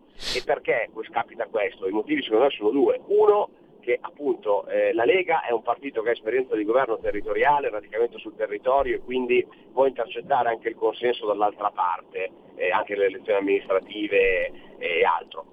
Fratelli d'Italia è un partito che diciamo su da noi non ha questo grande radicamento e soprattutto credo che abbia una visione ideologica che spaventa molto di più rispetto alla Lega un certo tipo di elettorato. Punto secondo e chiudo, il sì. fatto che la tattica di raccogliere voti sparando sugli alleati, perché questo è quello che è successo in questi quattro anni a Roma, cioè Fratelli d'Italia eh, essendo all'opposizione sempre, ha diciamo, lucrato politicamente sui voti della Lega, quindi facendo battaglie contro il governo, attaccando sempre noi, magari ti fa prendere qualche punto percentuale in più sul voto di lista, ma crea una coalizione che non è credibile. Che non è credibile, infatti un altro dato su cui ho riflettuto sì, ieri notte sì. guardando i numeri è che non c'è una sola città dove il centrodestra al secondo turno sia riuscito a riportare gli stessi elettori del primo turno. E quindi evidentemente questa logica del, de, dell'attacco continuo agli alleati demotiva poi l'elettore a votare una coalizione che viene percepita come qualcosa che non c'è davvero. Ecco, te l'aspettavi la sconfitta nella tua Alessandria, Riccardo? Sì, diciamo che da me sarebbe stato miracoloso vincere, ma perché da me c'è stata un'operazione... Allora, diciamo che nel disastro generale del centrodestra va detto che da me la, la, la cosa è stata costruita mh, meglio, nel senso che da noi per vincere hanno dovuto staccare un pezzo di centrodestra, perché eh, un mese prima del deposito delle liste un assessore, tra l'altro con delega importante ai lavori pubblici della giunta eh, centrodestra, e, della giunta Cuttica, esce dalla maggioranza e annuncia di volersi candidare sindaco. Magicamente entra in azione di Calenda, diventa il candidato di azione di Calenda, fa campagna elettorale praticamente sulle opere pubbliche realizzate grazie al lavoro della giunta Cuttica, eh, ottiene il 15% dei consensi e poi fa l'accordo col centro-sinistra. Mm. Quindi diciamo che l'operazione qua è stata molto chiara, adesso il cosiddetto campo largo vuol dire prendere un, un, esponente del centrodestra, fargli prendere i voti di centrodestra e poi portarli a sinistra. Speravamo di riuscire a insomma, far aprire gli occhi ai cittadini su questa operazione, in parte ci siamo riusciti perché insomma, la vittoria non è stata netta come la somma algebrica dei numeri avrebbe ecco, permesso, ecco, però questo, purtroppo non ci siamo riusciti. Questa tua illustrazione del quadro alessandrino diciamo, mi fa venire in mente Milano e la Lombardia, no? dove Letizia Moratti uh-huh. più o meno con, sullo sfondo con Calenda diciamo, sta, face- sta, facendo la stessa cosa, appunto, te lo domando. Eh, a me il film sembra lo stesso, cioè bisogna, qua dobbiamo aprire gli occhi e stare molto attenti perché il film mi pare esattamente lo stesso. Eh, oppure anche il fatto che Calenda abbia appoggiato Bucci a Genova eh, o altri candidati di centrodestra ove siano civici. È chiaro che l'obiettivo loro è la Lega, cioè loro sono andati contro il centrodestra ovunque il sindaco fosse della Lega. Eh, in Lombardia c'è un presidente della Lega e quindi anche Letizia Moratti che evidentemente prende voti al centrodestra eh, diventa utile in funzione anti-Lega. Quindi a me l'operazione Lombardia eh, sembra purtroppo molto simile eh, a quello che hanno fatto qua quindi stare molto molto molto attenti. Caso ver- di, a, fronte, a, fronte, di uno schema che è chiaro da parte degli altri dobbiamo fare una strategia noi, ecco questo è quello che penso io. Questo è interessante, eh, si vedrà, insomma il cantiere deve essere più che mai aperto mi sembra di capire, perché se no si va a finire male. Eh, Verona cosa ti dice in sintesi Riccardo? Beh, Verona è diciamo, il manifesto di questa catastrofe per il centro-destra, adesso che quando riesce a perdere a Verona, che voglio dire è storicamente una città di destra, eh, eh, vuol dire che i problemi ci sono. Verona, eh, diciamo che il suicidio è stato annunciato nel momento in cui non c'è stata la volontà di fare un accordo politico tra Sguarina e Tosi, eh, che è assolutamente qualcosa di eh, ingiustificabile, anche perché perdere una città, la città più importante dove si andava a votare a questo turno per beghe personali, avvalora ulteriormente la, la, tesi che questo mm. centrodestra guidato così non sia idoneo a governare, perché non si può buttare via Verona per delle beghe personali, una cosa incomprensibile, eh, però questo, questo, è stato. Ecco, tu hai posto in rilievo in apertura della nostra conversazione, intanto mm, vediamo se ci sono anche telefonate, perché così sentiamo anche le opinioni al volo, poi ci dedichiamo con più calma alle 9.30 a sentire un po' di telefonate in dettaglio, però intanto se chi vuole mm, intervenire può farlo allo 02 66 20 35 29 oppure via Whatsapp al 346 6427 756. Dicevo Riccardo, tu hai messo in evidenza in apertura che il fattore Meloni non è assolutamente un fattore vincente. Al primo turno era stato venduto così, al secondo, alla resa dei conti, si è dimostrato che non lo è. Questo pone un problema strutturale a lungo, a me, a, beh, insomma, a lungo termine mica tanto, perché le, le amministrative adesso ok sono andate così, ma le politiche non sono lontanissime. Che fare, direbbe un redivivo Lenin, in vista delle politiche del 23 per quanto concerne il centrodestra? Sicuramente dovremmo trovarci come Lega, analizzare quanto accaduto e cercare di studiare appunto una strategia, perché bisogna capire se questo centrodestra c'è ancora o non c'è più perché un centrodestra dove si litiga, si danno gli ultimatum, ci si attacca tra alleati di continuo e poi un centrodestra che vive questa contraddizione di un, di un partito che sta fuori dal governo e gli altri che stanno dentro è qualcosa che l'elettore non capisce, cioè l'idea che si raccolga più voti stando uno all'opposizione è un'idea che non sta in piedi perché eh, chi vota eh, contro il governo poi non digerisce il fatto che magari i partiti siano tutti quanti insieme e viceversa, no? Eh, quindi non, così non funziona, è evidente che qualcosa va cambiato, come, eh, ripeto, non, io posso avere la mia idea ma non sta a me eh, dirlo qui perché non sono un segretario federale, dovremmo ragionare col segretario Sì. federale, però qualcosa va cambiato, certamente questo schema, questo schema non funziona, direi che gli elettori ci hanno fatto capire benissimo e non- l'unico errore che non dobbiamo fare è far finta che non sia successo niente. Insomma, quando c'è una- un tracollo così dappertutto in tutta Italia vuol dire che non ci sono problemi locali, vuol dire che c'è un problema a livello, a livello nazionale, quindi dobbiamo capirlo e trovare una soluzione. Allora, abbiamo due telefonate ehm, in diretta, poi qualche messaggio che ci terrò così velocemente perché ce ne sono diversi. Prego tutti alla sintesi perché abbiamo pochi minuti, non per altro. eh. Poi avremo modo alle 9.30 di sentire le telefonate un po' più diffusamente. Pronto? Sono Marco da Mantova, buongiorno. Buongiorno Marco. E un buongiorno anche all'onorevole, che Buongiorno. mi piace perché è sempre molto chiaro nelle sue esposizioni. Allora, secondo me, come diceva l'onorevole, eh, stanno cambiando tante cose e io prevedo che da qui all'anno prossimo le coalizioni che si affronteranno non saranno quelle attuali, perché si vedono dei movimenti che stanno spostando i partiti, quindi secondo me non ci saranno più il centrodestra e il centrosinistra che vediamo oggi, ma ci saranno degli altri raggruppamenti. Grazie, buongiorno. Buongiorno Marco, l'altra telefonata, pronto? Pronto, buongiorno a voi tutti. Buongiorno. Allora, sarò anche banale, ma quando ho sentito che Sboarina eh, e company, diciamo, già festeggiavano la vittoria di Verona, ho detto, ma questi sono impazziti. Come fanno a festeggiare prima del ballottaggio? Ed ecco che gli elettori giustamente li hanno puniti. Grazie, buongiorno. Buongiorno, ti lascio subito il commento, poi ti giro un po' di messaggi WhatsApp, Riccardo. Prego. Sì, eh, quell'ascoltatore di Man- Mantova dice una cosa vera, anch'io credo che potrebbe cambiare molto il quadro da quale prossime politiche, quindi non esserci l'attuale centrodestra, centrosinistra, perché appunto già l'abbiamo visto no? con questa formazione centrista, il partito di Di Maio, credo che la mossa di Di Maio serva a creare un contenitore parlamentare per questo grande centro da portare poi a sinistra, esattamente come è successo appunto ad Alessandria o come rischia di succedere in Regione Lombardia. Eh, quindi sì, che le cose siano in movimento è vero e bisogna quindi anche riflettere sulla legge elettorale a questo punto, perché eh, se, se non ci sono più i due blocchi avere un- una legge maggioritaria non so quanto sia intelligente. E per quanto riguarda, per quanto riguarda quello che diceva la signora, eh beh, sì, diciamo come ho detto anch'io, Verona purtroppo è stato un manifesto di un fallimento drammatico del centrodestra, eh, c'è poco da, da aggiungere, cioè il Verona è una città che il centrodestra ha sempre vinto, se perdi anche a Verona è evidente che perdi da tutte le parti, così è stato. Allora, eh, Piergi di Locana ci scrive, come ha osservato giustamente Molinari, il problema è la permanenza della Lega al governo. Per vincere le elezioni bisogna invogliare la gente ad andare a votare, l'emergenza è finita, non possiamo continuare a stare in questa insalata russa. E poi, tutto quello che è successo è l'effetto delle cose non fatte, scrive un altro ascoltatore. Abbiamo perso per colpa nostra, non diamo sempre la colpa ad altri, scrive ancora un ascoltatore. E poi, il fattore Meloni, Fabio da Vercelli, dopo Roma colpisce ancora, sono comunque scandalizzato da Alessandrini che hanno fatto rivincere chi gli ha dissestato la città, lo dico a Molinari, a Vercelli intanto la giunta di centrodestra sta facendo schifo uguale, anche grazie a quelli che sono passati a Fratelli d'Italia e fanno i fenomeni. Eh, così scrive un ascoltatore. Ce ne sono tantissimi, stanno arrivando tanti messaggi, ti cito così proprio a, a volo rapido. Tosi è di Fratelli d'Italia, Moratti è di Fratelli d'Italia, l'esponente di Alessandria Venduto era di Fratelli d'Italia, secondo me da riflettere su chi è il vero nemico, scrive un ascoltatore. Ti lascio proprio le ultime considerazioni, intanto stanno affluendo un sacco di messaggi.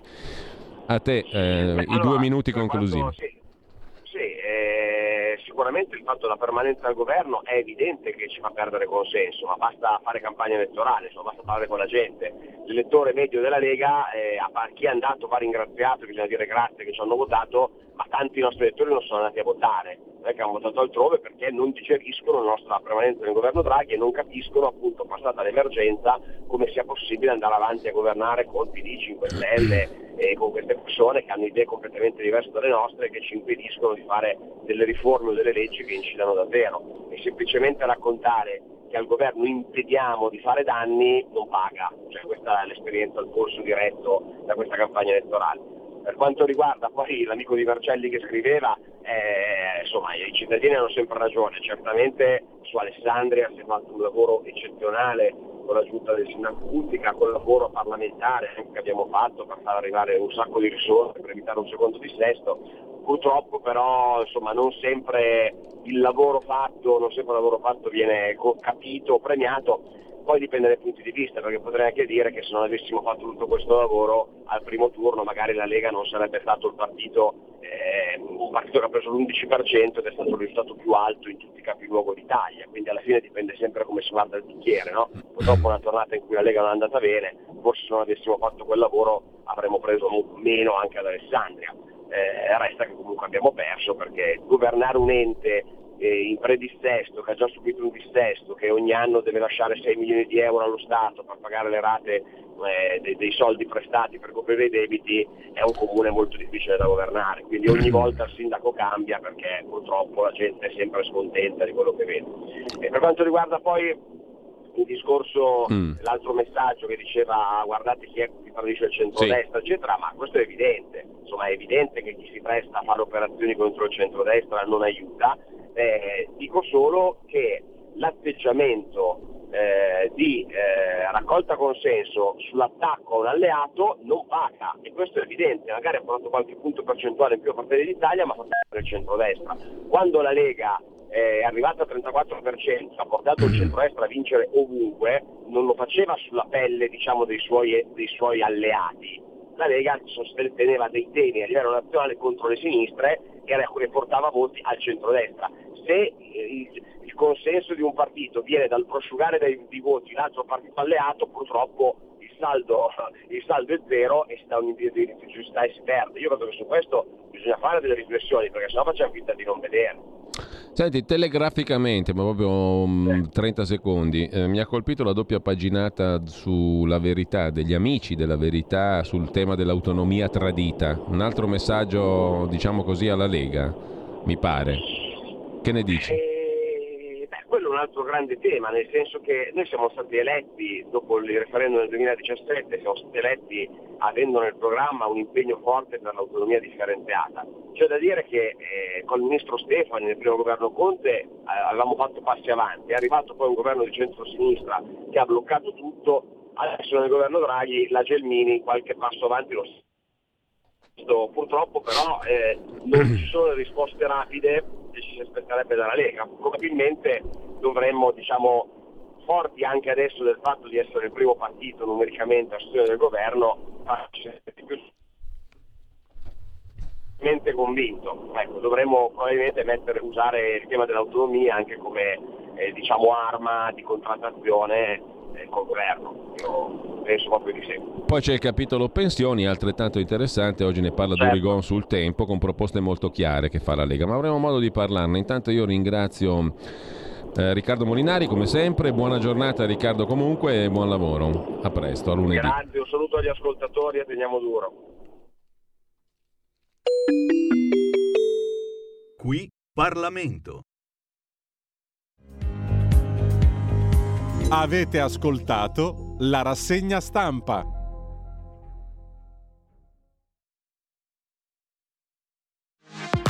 La tua radio è ascoltabile anche con la televisione in digitale. Sul telecomando della televisione digitale o del tuo ricevitore digitale puoi scegliere se vedere la TV o ascoltare la radio. Risintonizza i canali radio e troverai anche Radio Libertà, canale 252.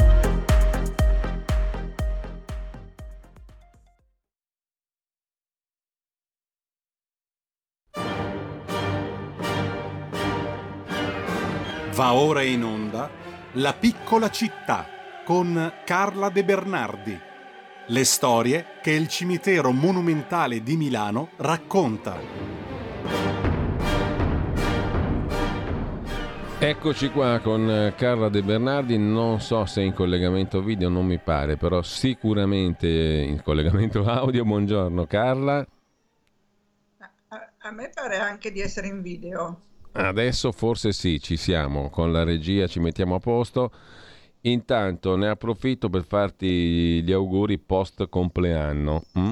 Che, hai oh, appena, che, hai appena, celebrato. Lo faccio pubblicamente, è una cosa bella. È una cosa... celebrato, eh, sì, con grande soddisfazione perché insomma è una bella data, non vi dico quanto ne ho compiuti, ma però insomma mi hanno, mi hanno festeggiato figli, sorelle, nipoti amici, molto contenta. Bene, e, e tra l'altro proprio coincide il periodo con eh, il lancio anche del tuo libro, no? che volentierissimo ricordo perché è un bellissimo libro, eh, scritto in maniera gustosa, in tempi cupi è un libro che porta anche il sorriso, oltre che far conoscere tantissime cose su questo straordinario scrigno di storia che è Milano. È la storia di Milano, ma è anche pieno di storie e di storie. Questo libro, come quello di tutte le grandi città, è una città che parla al mondo, però effettivamente. Fin, da, fin dal primo capitolo lo, lo, lo, scopriamo perché Milano è una città anche imperiale, precedentemente celtica, ma anche imperiale e eh, diciamo così cosmopolita fin dall'inizio, verrebbe da dire, no? Per moltissimi versi. Eh, e ci sono tantissime altre storie dentro questo libro, molto bello, sul quale magari poi spendiamo due parole. Oggi, peraltro, non abbiamo un tema fisso, no, Carla? No, e, oggi abbiamo detto che stavamo. E ci permettiamo di, di, extravagare un po', magari cercando anche, se qualcuno vuole intervenire, di, di sentire le voci di chi ci ascolta. No? Quindi 02 66 20 35 29. Poi dopo torniamo a parlare di politica, che è tutto un altro capitolo, dopo le elezioni eh certo. amministrative, dopo le nove e mezza.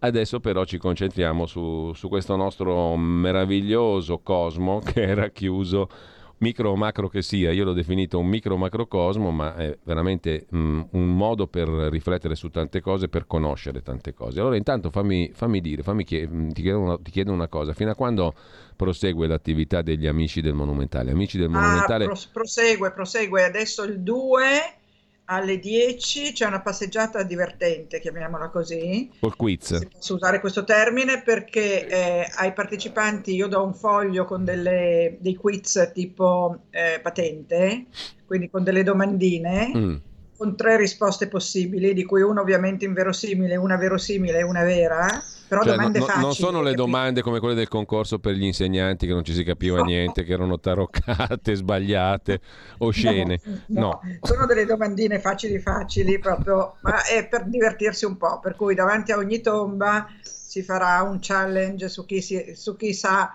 Eh, cose molto facili, insomma, mm. perché non è un interrogatorio e non è un esame, e non è per mettere le persone in difficoltà, tutt'altro eh. per farle divertire. E chi vince avrà uno di questi miei libri, Storia di Milano per curiosi e ficcanaso, quindi chi vuol venire il giorno 2 alle 10 però deve scrivere a prenotazione chiocciola amici del monumentale.org perché abbiamo ancora eh, no, non c'è proprio il limite delle 25 persone, però insomma non vogliamo fare dei gruppi troppo grossi. E l'altra cosa che voglio dire, già che eravamo in tema sul mio libro, è che stasera alle 7 lo presento al Teatro Franco Parenti. Questo sempre per, per chi ci ascolta di milanese e che stasera, stasera ci sono tante presentazioni di libri, devo dire, ho visto su Repubblica è segnalato il mio, ma ce ne sono altri tre o quattro, quindi c'è per gli amanti delle presentazioni di libri c'è solo l'imbarazzo della scelta. Chi vuole venire al Parenti troverà me. Alle 19 tra l'altro... 19 con Marco Vitale, economista, Lorenzo degli Esposti, architetto e eh, Alberto Oliva che è un regista teatrale. Quindi sarà divertente. Tra l'altro eh, un posto bellissimo il Teatro Franco Parenti. Molto eh, bello. E di fianco c'è la bellissima piscina, i bagni misteriosi. Esattamente, i bagni misteriosi sono stupendi, oggi però sono stati prenotati per una festa privata per cui non potremo poi andare a bordo piscina a, a bere l'aperitivo, però insomma la presentazione si fa al Café Rouge. Eh, che è una, una, una, stanza molto molto carina proprio perché il nome Café Rouge ti dice che c'è un'atmosfera un po' da teatro. Che progetti ci sono per uh, la nuova stagione post-estate, diciamo così, del, degli amici del Monumentale? Che iniziative ti stanno frullando per la testa, se ci sono, Carla? Intanto allora, non so se c'è una telefonata, diamo pri- priorità ah, assolutamente a chi chiama. Scusatemi Pronto? se vi disturbo. No, peraltro, Buongiorno sollecitata. alla signora De Bernardi. Io ho la bellezza di quattro libri suoi. E ah, l'ultimo, però. quello lì di andare in giro per Donzo a Milano, non ho ancora iniziato a leggere, ma hanno lì una caterva e complimenti perché grazie, grazie, non posso che ringraziarla di questo, di essere una mia, come dire, eh, seguace. Ecco. No, è bravissima. Complimenti tanti, tanti, tanti, alla prossima. Grazie, grazie mille. Buongiorno. Non so come ringraziarla. Com'è il suo nome? Eh, eh, la signora non, non c'è, ha riappeso. Non so detto il nome, comunque la ringraziamo ugualmente. Ecco, a proposito di, di, questo, ti stavo dicendo Carla, ci sono progetti, hai idee per questa nuova stagione? Chiamiamola nuova, in realtà mi pare di capire che non vi fermate quasi mai lì al Monumentale, no? Hai detto la cosa giusta, noi non ci fermiamo mai, le attività legate alle passeggiate sono eh. continuative, eh. ormai ne avremo fatte, che ne so, in dieci anni ne avremo fatte una decina all'anno, anche di più, anche 15 all'anno, siamo già a 150-200 passeggiate, alcune addirittura con 100 persone, quindi hai, questo ti dà un po' la mole del, del, pubblico che abbiamo portato proprio lì fisicamente. Poi abbiamo fatto convegni, incontri, scambi con altri cimiteri, quindi abbiamo veramente coinvolto un numero elevatissimo di persone, a parte i lettori poi, che quelli sono ancora centinaia se non migliaia e quindi credo che in dieci anni abbiamo portato il Monumentale all'attenzione di un numero elevatissimo di persone. Ora, i progetti sono continuare con le passeggiate, eh, però la prima passeggiata di settembre non sarà al Monumentale, ma sarà in un altro museo a cielo aperto di Milano, che sono i Giardini Pubblici Montanelli. Sì. I Giardini Pubblici Montanelli hanno una ricchezza di sculture, proprio opere d'arte eh, vere e proprie, sia dell'Ottocento che contemporanee, hanno una grande ricchezza di architetture, a partire da Palazzo Dugnani, il settecentesco Palazzo Dugnani e, e il planetario, il eh, Museo della Scienza, eh, delle Scienze Naturali. Poi hanno dei capolavori di madre natura, il cipresso nudo delle paludi, le ginkgo biloba, la quercia di Montale, che è la famosa quercia rossa che si è schiantata qualche anno fa e che adesso è diventata una scultura vegetale che ospita un sacco di varietà di insetti, di, eh, dicono, la chiamano la biodiversità, che io non ho ben capito cosa sia, però lo riferisco. E, e pensa che la quercia di Montale è stato quello che ne rimane, che ha fatto veramente un'opera d'arte vera e propria, eh, è stata salvata da questa Paola Pastacaldi che ha adottato la quercia, cioè ha deciso che non dovevano rimuovere la parte ehm, delle radici e l'ultima parte del tronco, e la difesa a tal punto che è rimasta lì ed è diventata questo che ti stavo dicendo, cioè un luogo dove si rifugiano farfalle, insetti, microbi, batteri, perché i batteri sappiamo che i funghi che, che sono parte della natura. E quindi porteremo i nostri eh, amici a visitare questo, questo museo a cielo aperto e poi chi vuole si può portare un cestino da picnic e se il tempo lo permette facciamo un picnic tutti assieme e questa è un po' un'iniziativa non nuova perché l'abbiamo già fatto 7-8 anni fa, ma è l'idea di eh, non fermarci solo al monumentale, ma prendere spunto dal monumentale per vedere anche delle altre cose in città. È chiaro che è pieno di eh, persone che lo fanno per mestiere, eh, noi lo facciamo per i nostri soci perché noi siamo un'associazione, quindi lo facciamo esclusivamente per i nostri soci e sostenitori, però c'è tanto da vedere eh, anche al di fuori del monumentale. E quindi questa è una delle cose. L'altra cosa è invece una cosa mm. di studio, perché io e la Lalla Fumagalli, che è la vicepresidente, stiamo facendo il censimento di una quantità veramente mm, enorme di opere, alla fine saranno almeno 2000, perché mm. eh, reparto per reparto, zona per zona, andiamo a vedere cosa troviamo di artisti, di, di architetti, di eh, autori, io li fotografo e, e l'alla li posiziona e poi insieme cerchiamo le informazioni storico-artistiche. Questo sarà proprio un database, non sarà un libro, infatti credo che lo pubblicheremo almeno fra un paio d'anni, non prima, eh, lo pubblicheremo online perché sarà talmente un lavoro grosso che non avrà senso pubblicarlo cartaceo e soprattutto sarà una cosa per, di studio, non sarà eh, commentata. Sì, certo, di ogni opera verrà detto lo stato di conservazione, gli autori, ehm, l'epoca, lo stile, però sarà veramente una descrizione delle opere, ecco, senza commenti. E questo è un lavoro molto grosso che noi ci teniamo molto a fare, proprio perché del monumentale alla fine si conoscono un numero di opere molto ridotto. Eh, e quindi vogliamo ampliare a tutte quelle opere anche non conosciute, non sconosciute, ma non conosciute, che hanno un valore anche magari solo storico o solo di, di, di chi è sepolto, perché mica tutti i sepolti mm. hanno, anche se sono importanti, hanno delle grandi tombe importanti. Eh, per cui ci sono delle tombe semplicissime dell'Ottocento, ti faccio un esempio, Luca Comerio, che ha eh, fondato la, il primo stabilimento cinematografico a Milano in zona Turro e che è stato il ehm, eh, il, ha fatto le riprese sia della, guerra, della prima guerra mondiale che di altri avvenimenti importantissimi, Luca Comerio ha una tomba a terra di granito con scritto Luca Comerio, che manco più si legge, e, e quindi se non sai che lì c'è Luca Comerio non lo troverai mai. Idem, ti faccio altri due esempi, Gino Cassinis, che è stato un sindaco di Milano, che nel mio libro riferisco perché io parlo molto dei sindaci, perché mm. i sindaci sono quelli che hanno forgiato Milano. Gino Cassinis ha una, anche lui una, una, tomba di granito con una croce in, sopra, eh, in basso rilievo che si, o quasi alto rilievo che si eleva dal, dal, dal, dalla lastra e c'è scritto Gino Cassinis. Eh, l'architetto Magistretti, che è stato uno dei grandi protagonisti dell'architettura milanese italiana, ha una tomba dove il suo nome è quasi scomparso.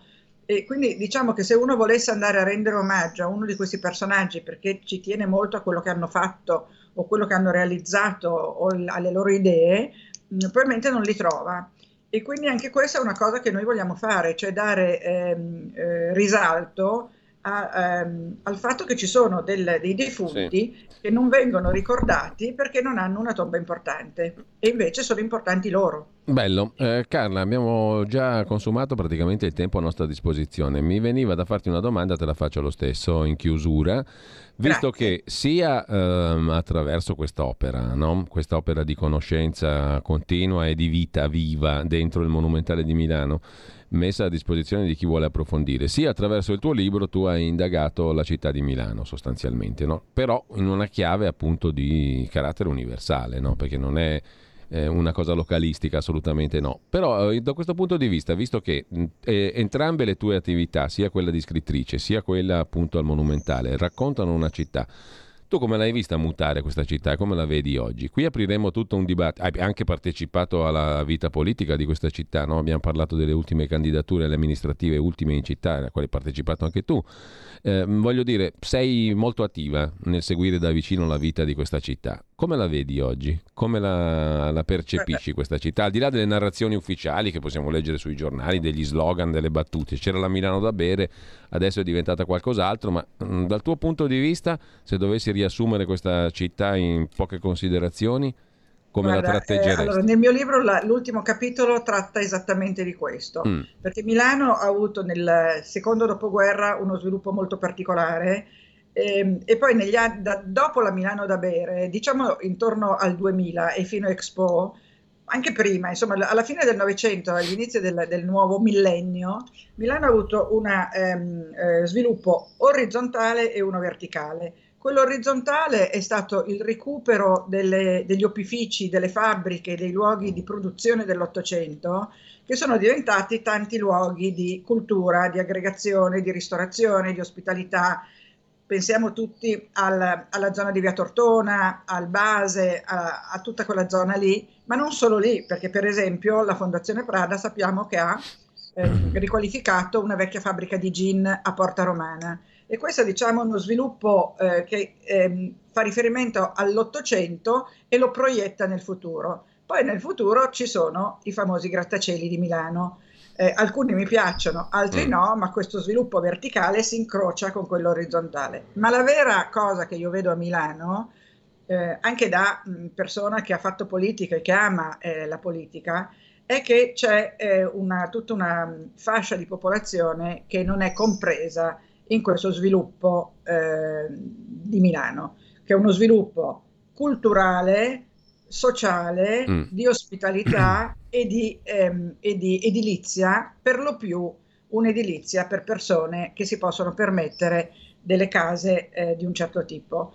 mentre tutta una parte di Milano è rimasta veramente indietro. Quartieri interi, come il quartiere Adriano, ehm, ehm, certo Milano è una città ospitale e accoglie molto, molte persone che vengono da guerre, però Milano ha due livelli, un livello di persone che lavorano, attive, che abitano in belle case, che si possono permettere gli appartamenti nelle, nelle torri, nelle residenze ad id e andare a mangiare nei 15 ristoranti stellati di Milano, perché nel 2000 ce n'erano 5, adesso sono 15, e le persone che invece muoiono di fame e fanno la coda davanti al pane quotidiano. Ecco, a me questa disuguaglianza mi, mi fa pensare e mi fa soffrire e vorrei che Milano invece pensasse molto di più per un attimo alle persone che non ce la fanno, perché chi ce la fa o chi ce l'ha fatta no, non ha bisogno che l'amministrazione certo. se ne occupi. A me pare che questa amministrazione abbia molto a cuore lo sviluppo residenziale di Milano e con anche qualche operazione che io non condivido, faccio parte del comitato Simeazza per non abbattere lo stadio, perché abbattere lo stadio Meazza vuol dire togliere a Milano un mm. simbolo e d'altra parte fare un danno energetico e ambientale immenso. E, ehm, e, quindi, insomma, secondo me Milano ha delle forti contraddizioni. Ecco, se vogliamo proprio sintetizzarlo, ci sono forti contraddizioni sociali e urbanistiche. È un tema um, importante questo, secondo me, anche da cittadino milanese condivido perfettamente eh, ciò di cui hai appena parlato e il fatto che comunque di questo si debba parlare. Poi uno può avere una posizione, uno un'altra, diciamo, però certamente questo è un argomento importantissimo per la secondo città. Me sì, infatti chiudo il libro proprio su questo tema. Nel frattempo io ti ho portato a Veslunk come una luganega, lungo come una luganega, che è, un, che è una delle frasi, perché il tuo libro si conclude anche con un frasario milanese, tra sì, le altre altre cose. Eh, eh, c'è anche questa espressione che in realtà è più ad- adatta al fisico che non ad altro, però qui l'abbiamo un po' metaforizzata, no? siamo andati lunghi esatto, come la Luganica. Lunghi come una Luganica. e allora io ringrazio Carla De Bernardi. Eh, ci... Io ringrazio te a lunedì. Andiamo avanti fino a quando noi? Quando andiamo avanti fino a quando vuoi. Io peraltro lunedì non ci sono perché mi faccio tutto il mese di luglio come si dice, in ferie, come si diceva una volta. Esatto, recuperare... in villeggiatura perché vai nella tua in, villa. In villeggiatura, esatto. Però poi comunque la programmazione rimane, rimane, la stessa se ci sei, quindi tutti i lunedì qui più o meno Radio ci sono, Libertà. Non dovrei, non dovrei andare via fino ad agosto. Allora Antonino Danna che mi sostituirà um, si metterà d'ac- d'accordo con te, tanto già lo conosci, quindi siamo a posto. Ascolta, e Antonino dirigerà la trasmissione direttamente da un Alfa Romeo? Esatto, rombando su un Alfa Romeo Spider, perché l'estate si va con lo Spiderino. Esatto. Ciao, su un duetto. Grazie. Ciao grazie. a tutti gli ascoltatori, grazie a chi è intervenuta, che non so il nome, grazie. Grazie a te Carla, buona mattina ciao, a tutti. Ciao a tutti. A tra poco, ci risentiamo tra poco. Avete ascoltato La piccola città.